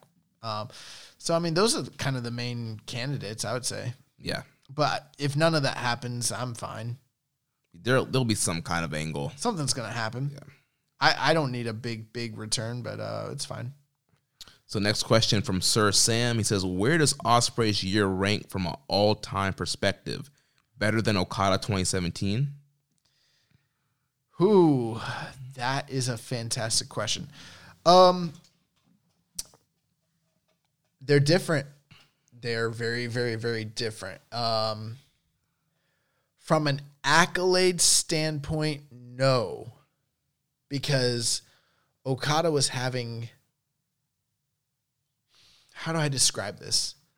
Okada was having as good of matches in bigger spots with bigger moments against uh more well like these matches that Okada was having during that year were built better, meant more, were headliners, and were with such a diverse cast of guys um, all throughout, including the G1, that it was sort of a different thing. Um, Ospreay sort of gets by by the sheer volume of fantastic matches, whereas like his matches might not have the same sort of build or even level of importance because he's kind of lower on the card. He kind of just overwhelms you with the amount of quality he has. It's actually really hard for you to kind of it's and I don't mean you, Sir Sam, I just mean hypothetical, you, whoever you may be. It's sort of hard to kind of compare the two. I think it depends on what your criteria and your rate rating is. I mean, Jeremy, you Wayne, what do you think? Yeah, it's one of those hard things because yes, Okada spent you know 2017 on top as a champion, drawing houses, being in main event, main event programs. You know, the IWGP champion. But you look at Ospreay's 2019, he's had a bigger volume of matches in multiple tournaments. He wrestled as a junior. He was in the Never title. He wrestled in the G1. He wrestled in the Junior Tag League. He was in multiple divisions. Had a, a you know a mass volume of matches, and all those matches were four star plus or above. And I'm sure Okada is capable of the same thing, but he's a big enough star where he doesn't have to you know be in all those tournaments and make a name for himself. Like he's Okada. Um, so it's kind of hard, like you mentioned. It's like almost apples and oranges here. Yeah, I think that both of these years, are, both of those years, are going to go down go down as being extremely important for both individuals. Um, I, you know, I, I couldn't give you a clear answer, Sir Sam, and I know it's a cop out, but I can't I can't tell you. Well, Will Ospreay's 2019 is you know number 30 of 100. Like I don't know, you know what I mean? Like I don't have every wrestler of the year ranked out for across companies for all these different years or anything like that. And then I, sh- I surely don't have them compared against one another cross reference. Like that's kind of crazy. But for argument's sake, to compare it against Okada, they're completely different. You know what I mean? Yeah. Um, so I think it really just depends on what kind of emphasis you have. But like at the end of the day, Okada's star, and he was already a star before 2017, but really 2017 is something that launched him, and 2019 is something that launched Ospreay to new levels. And I think that's really what you're looking for when you talk about a wrestler of the year candidate. Yeah. So Sir Sam also asks, where do you see Henare in 2020? I really like him and think he's getting built up to step up to the Never division, or at least I hope so. I think they're starting to push him to a new level. Um, this new gear that he has is much more befitting of uh, an actual wrestling star as opposed to like uh, kind of a cheap knockoff gimmick. And um, he's in better shape, and also th- they keep mentioning a lot on commentary that he's going off to do Muay Thai and everything like that. Uh, God, if uh, Noi- if Inoki was still here and he heard that shit, this man be fighting. this man be fighting in Thailand right now in the Coliseum. oh, really? You're gonna represent. You're gonna represent Puroresu, my boy. but um, you know, I would like to see him incorporate some of that training, and uh, maybe he'll be the new V trigger guy in New Japan Pro Wrestling. Yeah, just start throwing knees. throwing knees and start throwing juice effects. Oh, you AW, you guys got you got you guys got a guy that throws elbows. You got a guy that throws knees. We got Toa Henare. He throws it all. Does both. Throwing bows. a, a juice effect into a V trigger. yeah, but um, yeah, I think that um, they've always kind of set like set him up to be a potential never open weight style wrestler. So I mean, I wouldn't be surprised for him to be in that uh, sort of division going forward, or maybe even the tag division. I think he's gonna have a better year this year. I don't. Ex- if you want my guess, he's not holding gold this year. Do you think he makes a cut for G one? Maybe. Probably not. um, but he, he was in the New Japan Cup Yeah. and he'll that's a good opportunity for him. Um, maybe he makes the G one, maybe. It's tough. He's gonna have to really show something this year. Yeah. And next question from Reddit user Dom Homie 101. Thoughts on Ryu Lee and Hiromu Takahashi going after the IWGP Junior Tag Team belts after the Dome? That's a terrible idea. um, only for this one reason. Ryu Lee and Hiromu Takahashi should have no, at this point in time, over the past year, they should not have been like cutting promos about how they respect each other, how they can't wait for each other to be back, and how they want to be in stand in the ring together. Uh, let's never like never mind the fact that in 2015, when I, I watched the original feud they had in CMLL, this man took this dude's mask. Do you understand how like offensive that is? They had uh this was a fucking blood feud. Then they get they get over to Japan and get on Hiromu's territory, and all of a sudden it's all cats and co- color books and super friends and all this shit. Nah, they need to fucking run it. They should not be tag team partners. They should not. The junior fucking tag belts? Are you kidding me? Oh my god, no. Hell no. Hell no. I'm sorry, but no, not yeah, at all. I, I'm not down for that either. Hiromu has plenty of people he can team up with in LIJ. If you're if he's going junior tag division, you put him with Bushi. Him and Ryu Lee, the Dome needs to be the last time they team together. They should be feuding all year over the junior title. Dom Homie 101. You usually send us really good uh, questions. This isn't a bad question. If you just if you uh, disagree, I'd love to hear your take on it because maybe I'm just off on this. I think there is a part of me that's like the old school fan that's like, dude gets his neck broken. The wrestling company should be capitalizing on that. They're they were handed a gift that this dude can even walk, much less come back and still wrestle. This needs to be like Tommy Rich versus like Buzz Sawyer levels of intensity and hatred. This should be like Magnum TA and Tully Blanchard, you know what I'm saying? And instead it's not. It's like I don't even know what the fuck it is. Like, It's uh, Kurt Angle, Brock Lesnar when they were yeah, like, when they were friends in on 2003. SmackDown. Yeah. What the fuck? so yeah, I'm not feeling that.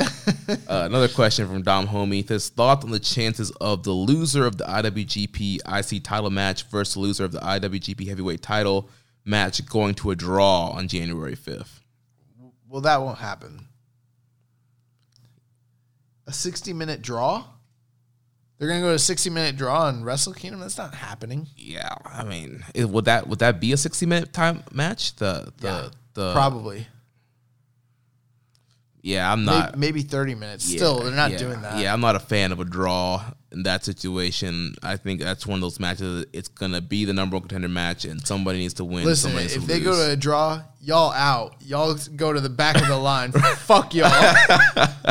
Wasting our damn time at a fucking Wrestle Kingdom. You gotta be fucking kidding me. Move, bitch. Get out the way. yeah, that's what I think. Uh, another question. He says, "Is Bushi versus ZSJ the backup plan if Sanada is unable to wrestle against at the Dome?" That's it. That's what I think. That's what it is, and that's a great point. Yeah, that's what we talked about earlier during the Road to Tokyo Dome review. Yeah, that's probably a very likely scenario on why they had Bushi uh, pin Sabre. But I, I'm feeling like Sanada will be ready, but we'll see what happens. Uh, his next his next question: Does it feel like maybe we're heading towards a Crow Sting type storyline with Ibushi and the Bullet Club? I don't think so. Yeah, I, I, I'm guessing maybe it's like you know like Sting just versus the NWO kind of thing, um, and it's like Bushi versus Bullet Club. Um, Listen, I've been watching these videos online of the first few weeks of the Crow Sting gimmick, and what people kind of forget, and I don't know if people like remember this. Sting was coming out here and fucking up WCW wrestlers for weeks. Do you remember that shit? no, I vaguely I Bro. vaguely remember that. Bro, he's just like showing up like Hacksaw Jim Duggan, waving the flag, boom, out of the Raptors, Scorpion Death Drop, and then he gets and then he just murks the fuck out of there, and everyone's like, whose side is Sting on? And I'm like, why the fuck was their good guy beating up? Why would why would their good guy beat up Hacksaw Jim Duggan? Cause, cause confusion. I guess so. Are we gonna see like Kota Ibushi showing up like beating up Toru Yano and like Taguchi and shit? Who knows? But I mean, I could see a Bushi versus a Bullet Club type feud. We know we had the teases of if Jay. they do that, then Ibushi needs to completely change his character and like become like the Dark Soul Kota Ibushi. the Dark Star. yeah. Oh, the Dark Star. Yes.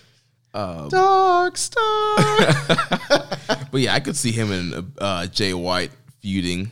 yeah, I could see a feud between them, but I don't see him being like this soul that needs to avenge and defend the com. I mean, Bullet Club's been, bro. At this point, Bullet Club's not some invading like group. They're they're like of foreigners. Like they're an institution. They're just uh, they're just regular now. They're Yeah. part of New. It's been a decade. They're still part of New Japan. Like they're not going nowhere. Like it, it- they should have disbanded it like after two years if that's what they want to do. But instead, like they're just regular. They're part of the company. Right. Then Dom Homie's last question. What are some of you guys' big bull predictions for NJPW in 2020? I mean, outside the box predictions like Bullet Club turning on Jay White. My big uh, outside the box prediction is Bullet Club turns on Jay White. I don't know, man. Uh, you got any big predictions? I mean, the main prediction I have right now is just- Liger comes out of retirement. no, uh, evil, evil turning heel, like I mentioned on LIJ. I think we're going to get um, an evil Sanada main event somewhere. Shibata returns to the ring. I mean, hey, No, if, if Shibata return here, he's not fucking coming. He better not. Uh, I mean, I think we could get a Sanada IWGP title win this year. Uh, yeah, I could, I could possibly, definitely see that. Uh, that's definitely a possibility. I don't, I don't know. Uh, besides that, yeah, I, I don't, I don't have any other, I don't have anything bold for uh, 2020 right now. So uh, that's gonna Let's wrap. move on to the news. so that's going to wrap the questions up. So now on to uh, news. So voting is open now for the NJPW Match of the Year and MVP. Voting runs until noon JST time, December 27th. So if you go to the NJPW1972.com website, they have the instructions on how you vote for that. Then we had uh, Liger's best career match poll results being revealed on a Taguchi special. So we have the this uh, is some bullshit. I don't know. Once this list came out, I was like, Josh ain't gonna like this. It's all right. We covered on the show, and I told you, like, I was like, bro, they got like 250 options. Like, it's it's not concise enough. right. So we have the top 20 here. We have the Ultimo Dragon match from January 4th, 93. Naoki Sano, um, October 9th, 95. Marufuji from April 4th, 2010. Otani from February 9th, 97. Versus Shima from That's April crazy. 9th, 2000. Versus uh, Hongan- Hon- Honaga from April 30th, 91. Versus Ultimo Dragon from January 4th, 97. Versus Sano from January 31st, 1990 My God. um, him with Tiger Mask versus Taichi and Taka Michinoku from June 16th, 2012. um, versus Aoyagi from June 12, 1990. Ayo Oyagi. Oyagi. Masashi Aoyagi. Uh, That's a, that's a different style fight. That's like a not even how the fuck. uh, versus El Samurai from April 30th, 92. Bro, that's like his career match and it's number 10. it's it, like widely regarded as the best match of his all right or one of them. versus Kushida from May 3rd, 2016. How? Versus Taiji Ishimori from March 6, 2019. the fuck? Versus Super Delphin from June 13, 94. okay. Versus Hayabusa, April 16th, 94. Oh my god. No. Great Sasuke, April 16th, 94. Uh, versus Koji Kanemoto from January 4th, 2000. Versus Great Muta from October 20th, 96. Versus Shinya Hashimoto from February 12th, 24th, 94. And the number one voted match was versus Minoru Suzuki from October 4th, 2019. What the fuck? you got to be kidding me. Okay, it, it- these are good matches for sure, but this is the most like backwards and asinine like collection of votes. Like this makes no sense. Unless like you just had like a lot of like knaves and noobs like voting on this shit. Like, okay, do your for for you who want to know, like, just do yourself a favor. Go to like Cage Match and go to like Match Guide and just you know, go from highest rated to lowest rated. That'll give you a much more, or even the Dave Meltzer Observer stuff's fine. Like that stuff's way more accurate. It's not perfect, but it's way more accurate than this is. Like, what the fuck? Yeah. I, they- they got like four star matches at the top and five star matches like in the middle. Like, how? Yeah. As soon as I saw this was come out, I'm like, yeah, Josh is not, not going to be happy with this. This is some bullshit. it's exactly what you said. Like, you were like, man, this Minoru Suzuki match better not be voted number one. I did say that, didn't right. I? Yeah. I was like, bro, bro, because I knew it. I was like, it's gonna be a bunch of people that don't know, and they're just gonna vote for the Suzuki match because the most recent good match he had, and like the Suzuki and the Ishimori match happened this year, and they're in the top eight of his career. What the fuck? You guys ever seen? This man's in his fifties. Come on, like, there's no way. He's one of the greatest wrestlers of all time. Like, I, I'm sorry, those matches are great, but like, his work in the '90s. There's no '80s matches here. Ugh. All right, cool. So uh, moving on, uh, we had the New Japan bodybuilding contest this week at Korakuen Hall. Uh, Is that what the concorso is? yeah, and so the participants were Kota Ibushi, Tanahashi, Sho Yo, Taiji Ishimori, Toa Henare, Tsuji, Peter, and Ryusuke Taguchi. So they didn't announce a winner. They just had the pictures on the website and asked you who you thought won. And we did have a question from Sir, Sir Sam saying, in your opinion, who won the bodybuilding comp- competition? I'll tell you who I think won, and I think I've got a different opinion than the popular opinion that I've been hearing. So do you think won? I think Show wrecked everybody. Oh, I was going for Peter. Oh my god! She got my vote. No, but se- no, but seriously, to me, it it was, down to Show and Taiji. yeah, it's down to Ishimori and Show. Like they're the the two most. Jack- uh, although, like obviously, like Tanahashi looked great. Um, But Show and Ishimori were shredded though.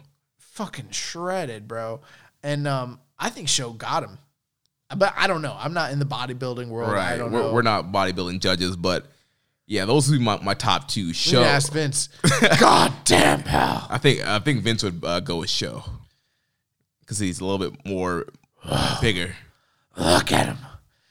He's huge. Vascular. I like it.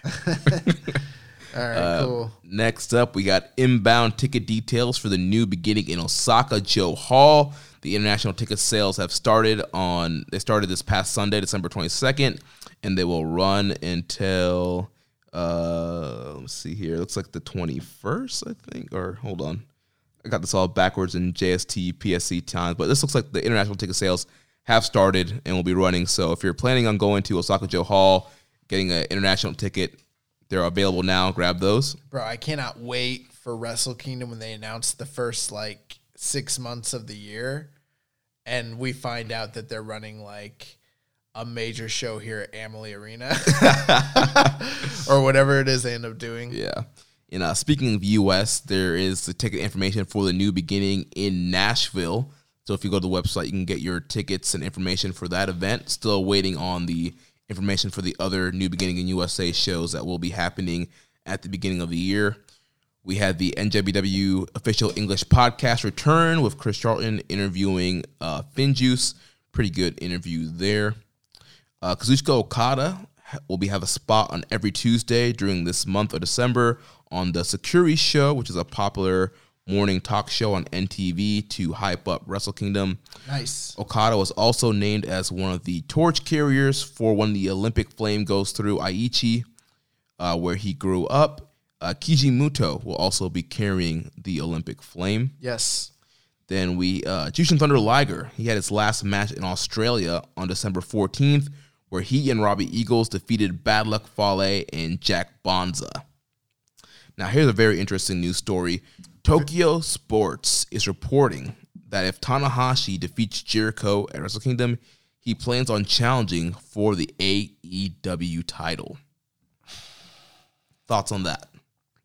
Well, I think that that adds a level of intrigue to what has pretty much for most people been a foregone conclusion.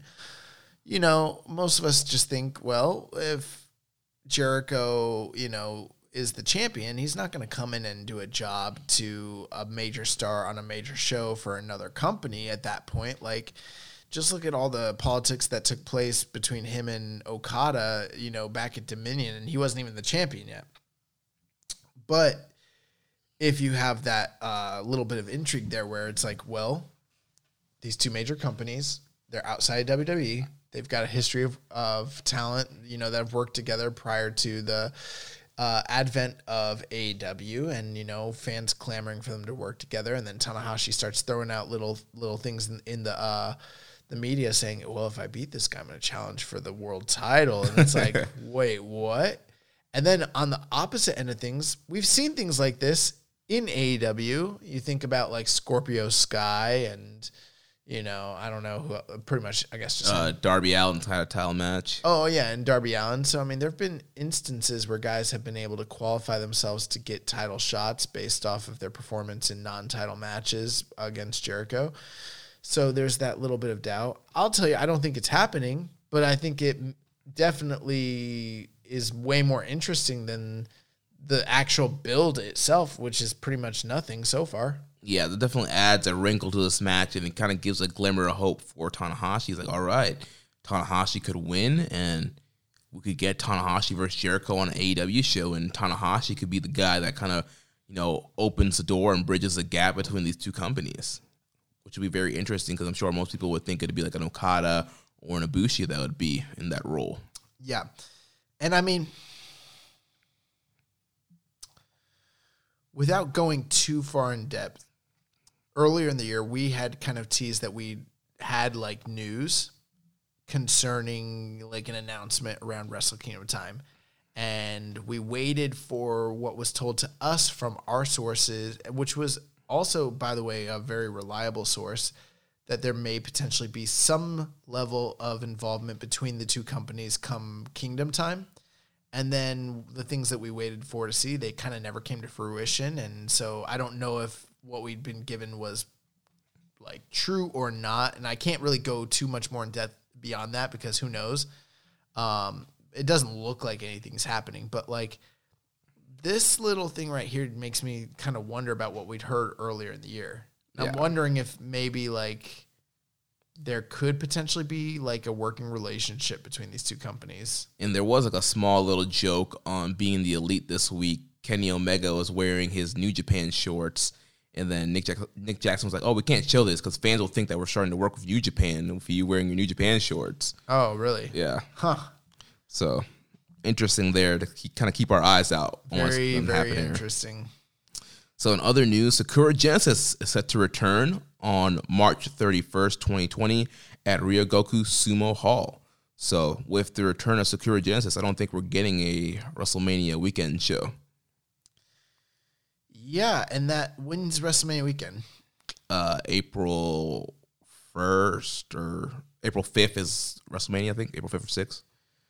yeah so i mean for the for the japanese talent to get out here i mean um they're probably not having a show but even if they were gonna have a show it'd probably be minor talent that might not be involved with this show, or that's a pretty quick turnaround.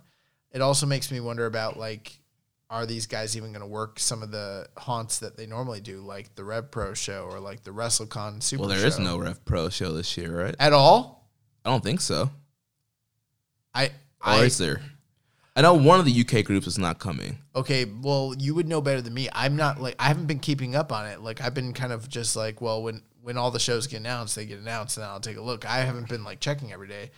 Did WrestleCon announce that they're not having Rev Pro this year? I'm year? pretty sure Rev Pro is not coming. that show's always a banger. What the fuck? Yeah, I forget. 'cause there was like some issue because I remember they tweeted about it and it was like, yeah, Rev Pro decided that they didn't want to come this year, or something like that. All right, well then I'm not going. I'm not going to the Rev Pro show. That's not happening. Let me just uh, double check. I'm pulling up the WrestleCon website right now. Let's see if I can get the uh, their list of shows here. Um, let's see. Yeah, Europe versus the World, WrestleCon Super Show. Da, da, da, da. Yeah, there's uh, there's no Rev Pro. All right, well I'll go to Progress. Fuck it. I don't think Progress is coming either. Yeah, they are. They are. Yeah, they're running uh, with uh, Oh, with uh, WWN. WWN. That's right. Yeah. So yeah, so very interesting. Very, very interesting. Okay. Then the last thing I have here, the Monday free match of the week is from Wrestle Kingdom 12, the match between Minoru Suzuki and Hiroki Goto. So if you've not seen that, that is an awesome, uh, strong style match. Uh, Suzuki almost kills Goto in this match, and um, definitely worth a watch. Yep. And then the last thing, Josh, it is your turn for the recommended match of the week. Awesome. So this week for the recommended match of the week, um, I have selected a match between Tetsuya Naito versus Kazuchika Okada.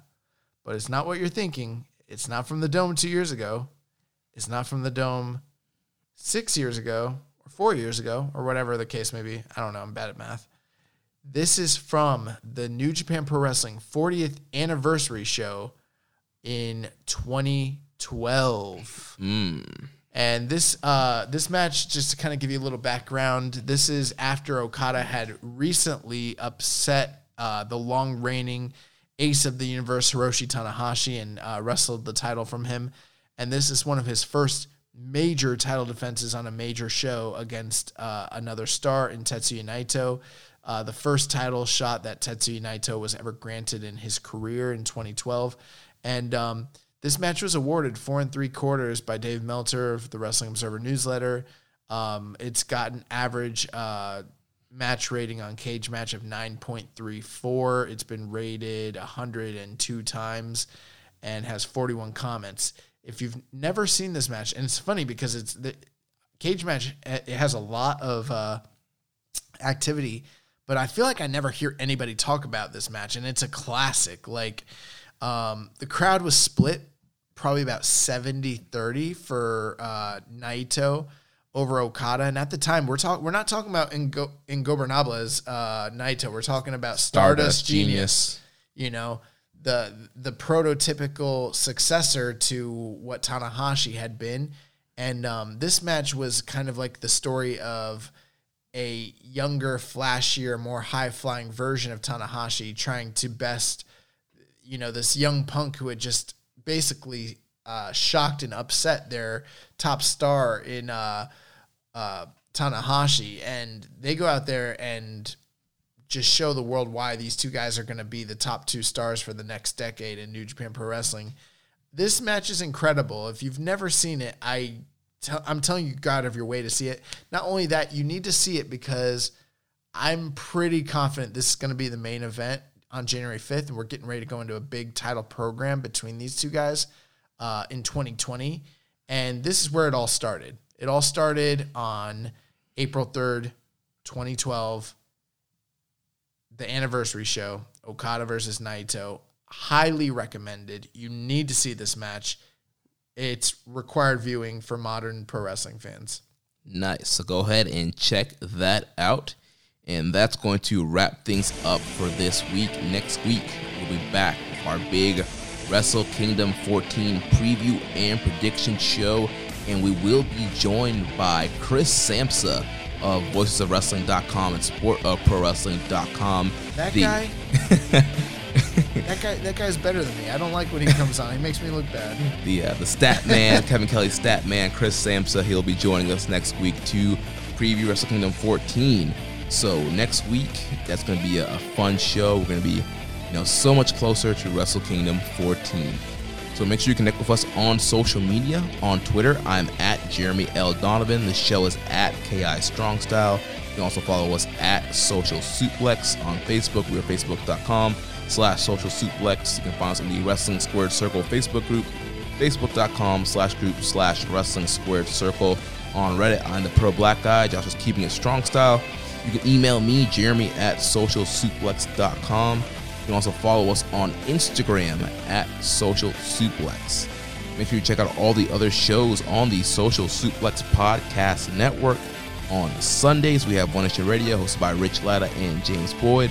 On Wednesdays, we have the Ricky and Clive Wrestling Show from Scotland. Every other Wednesday, we have our podcast dedicated to independent wrestling.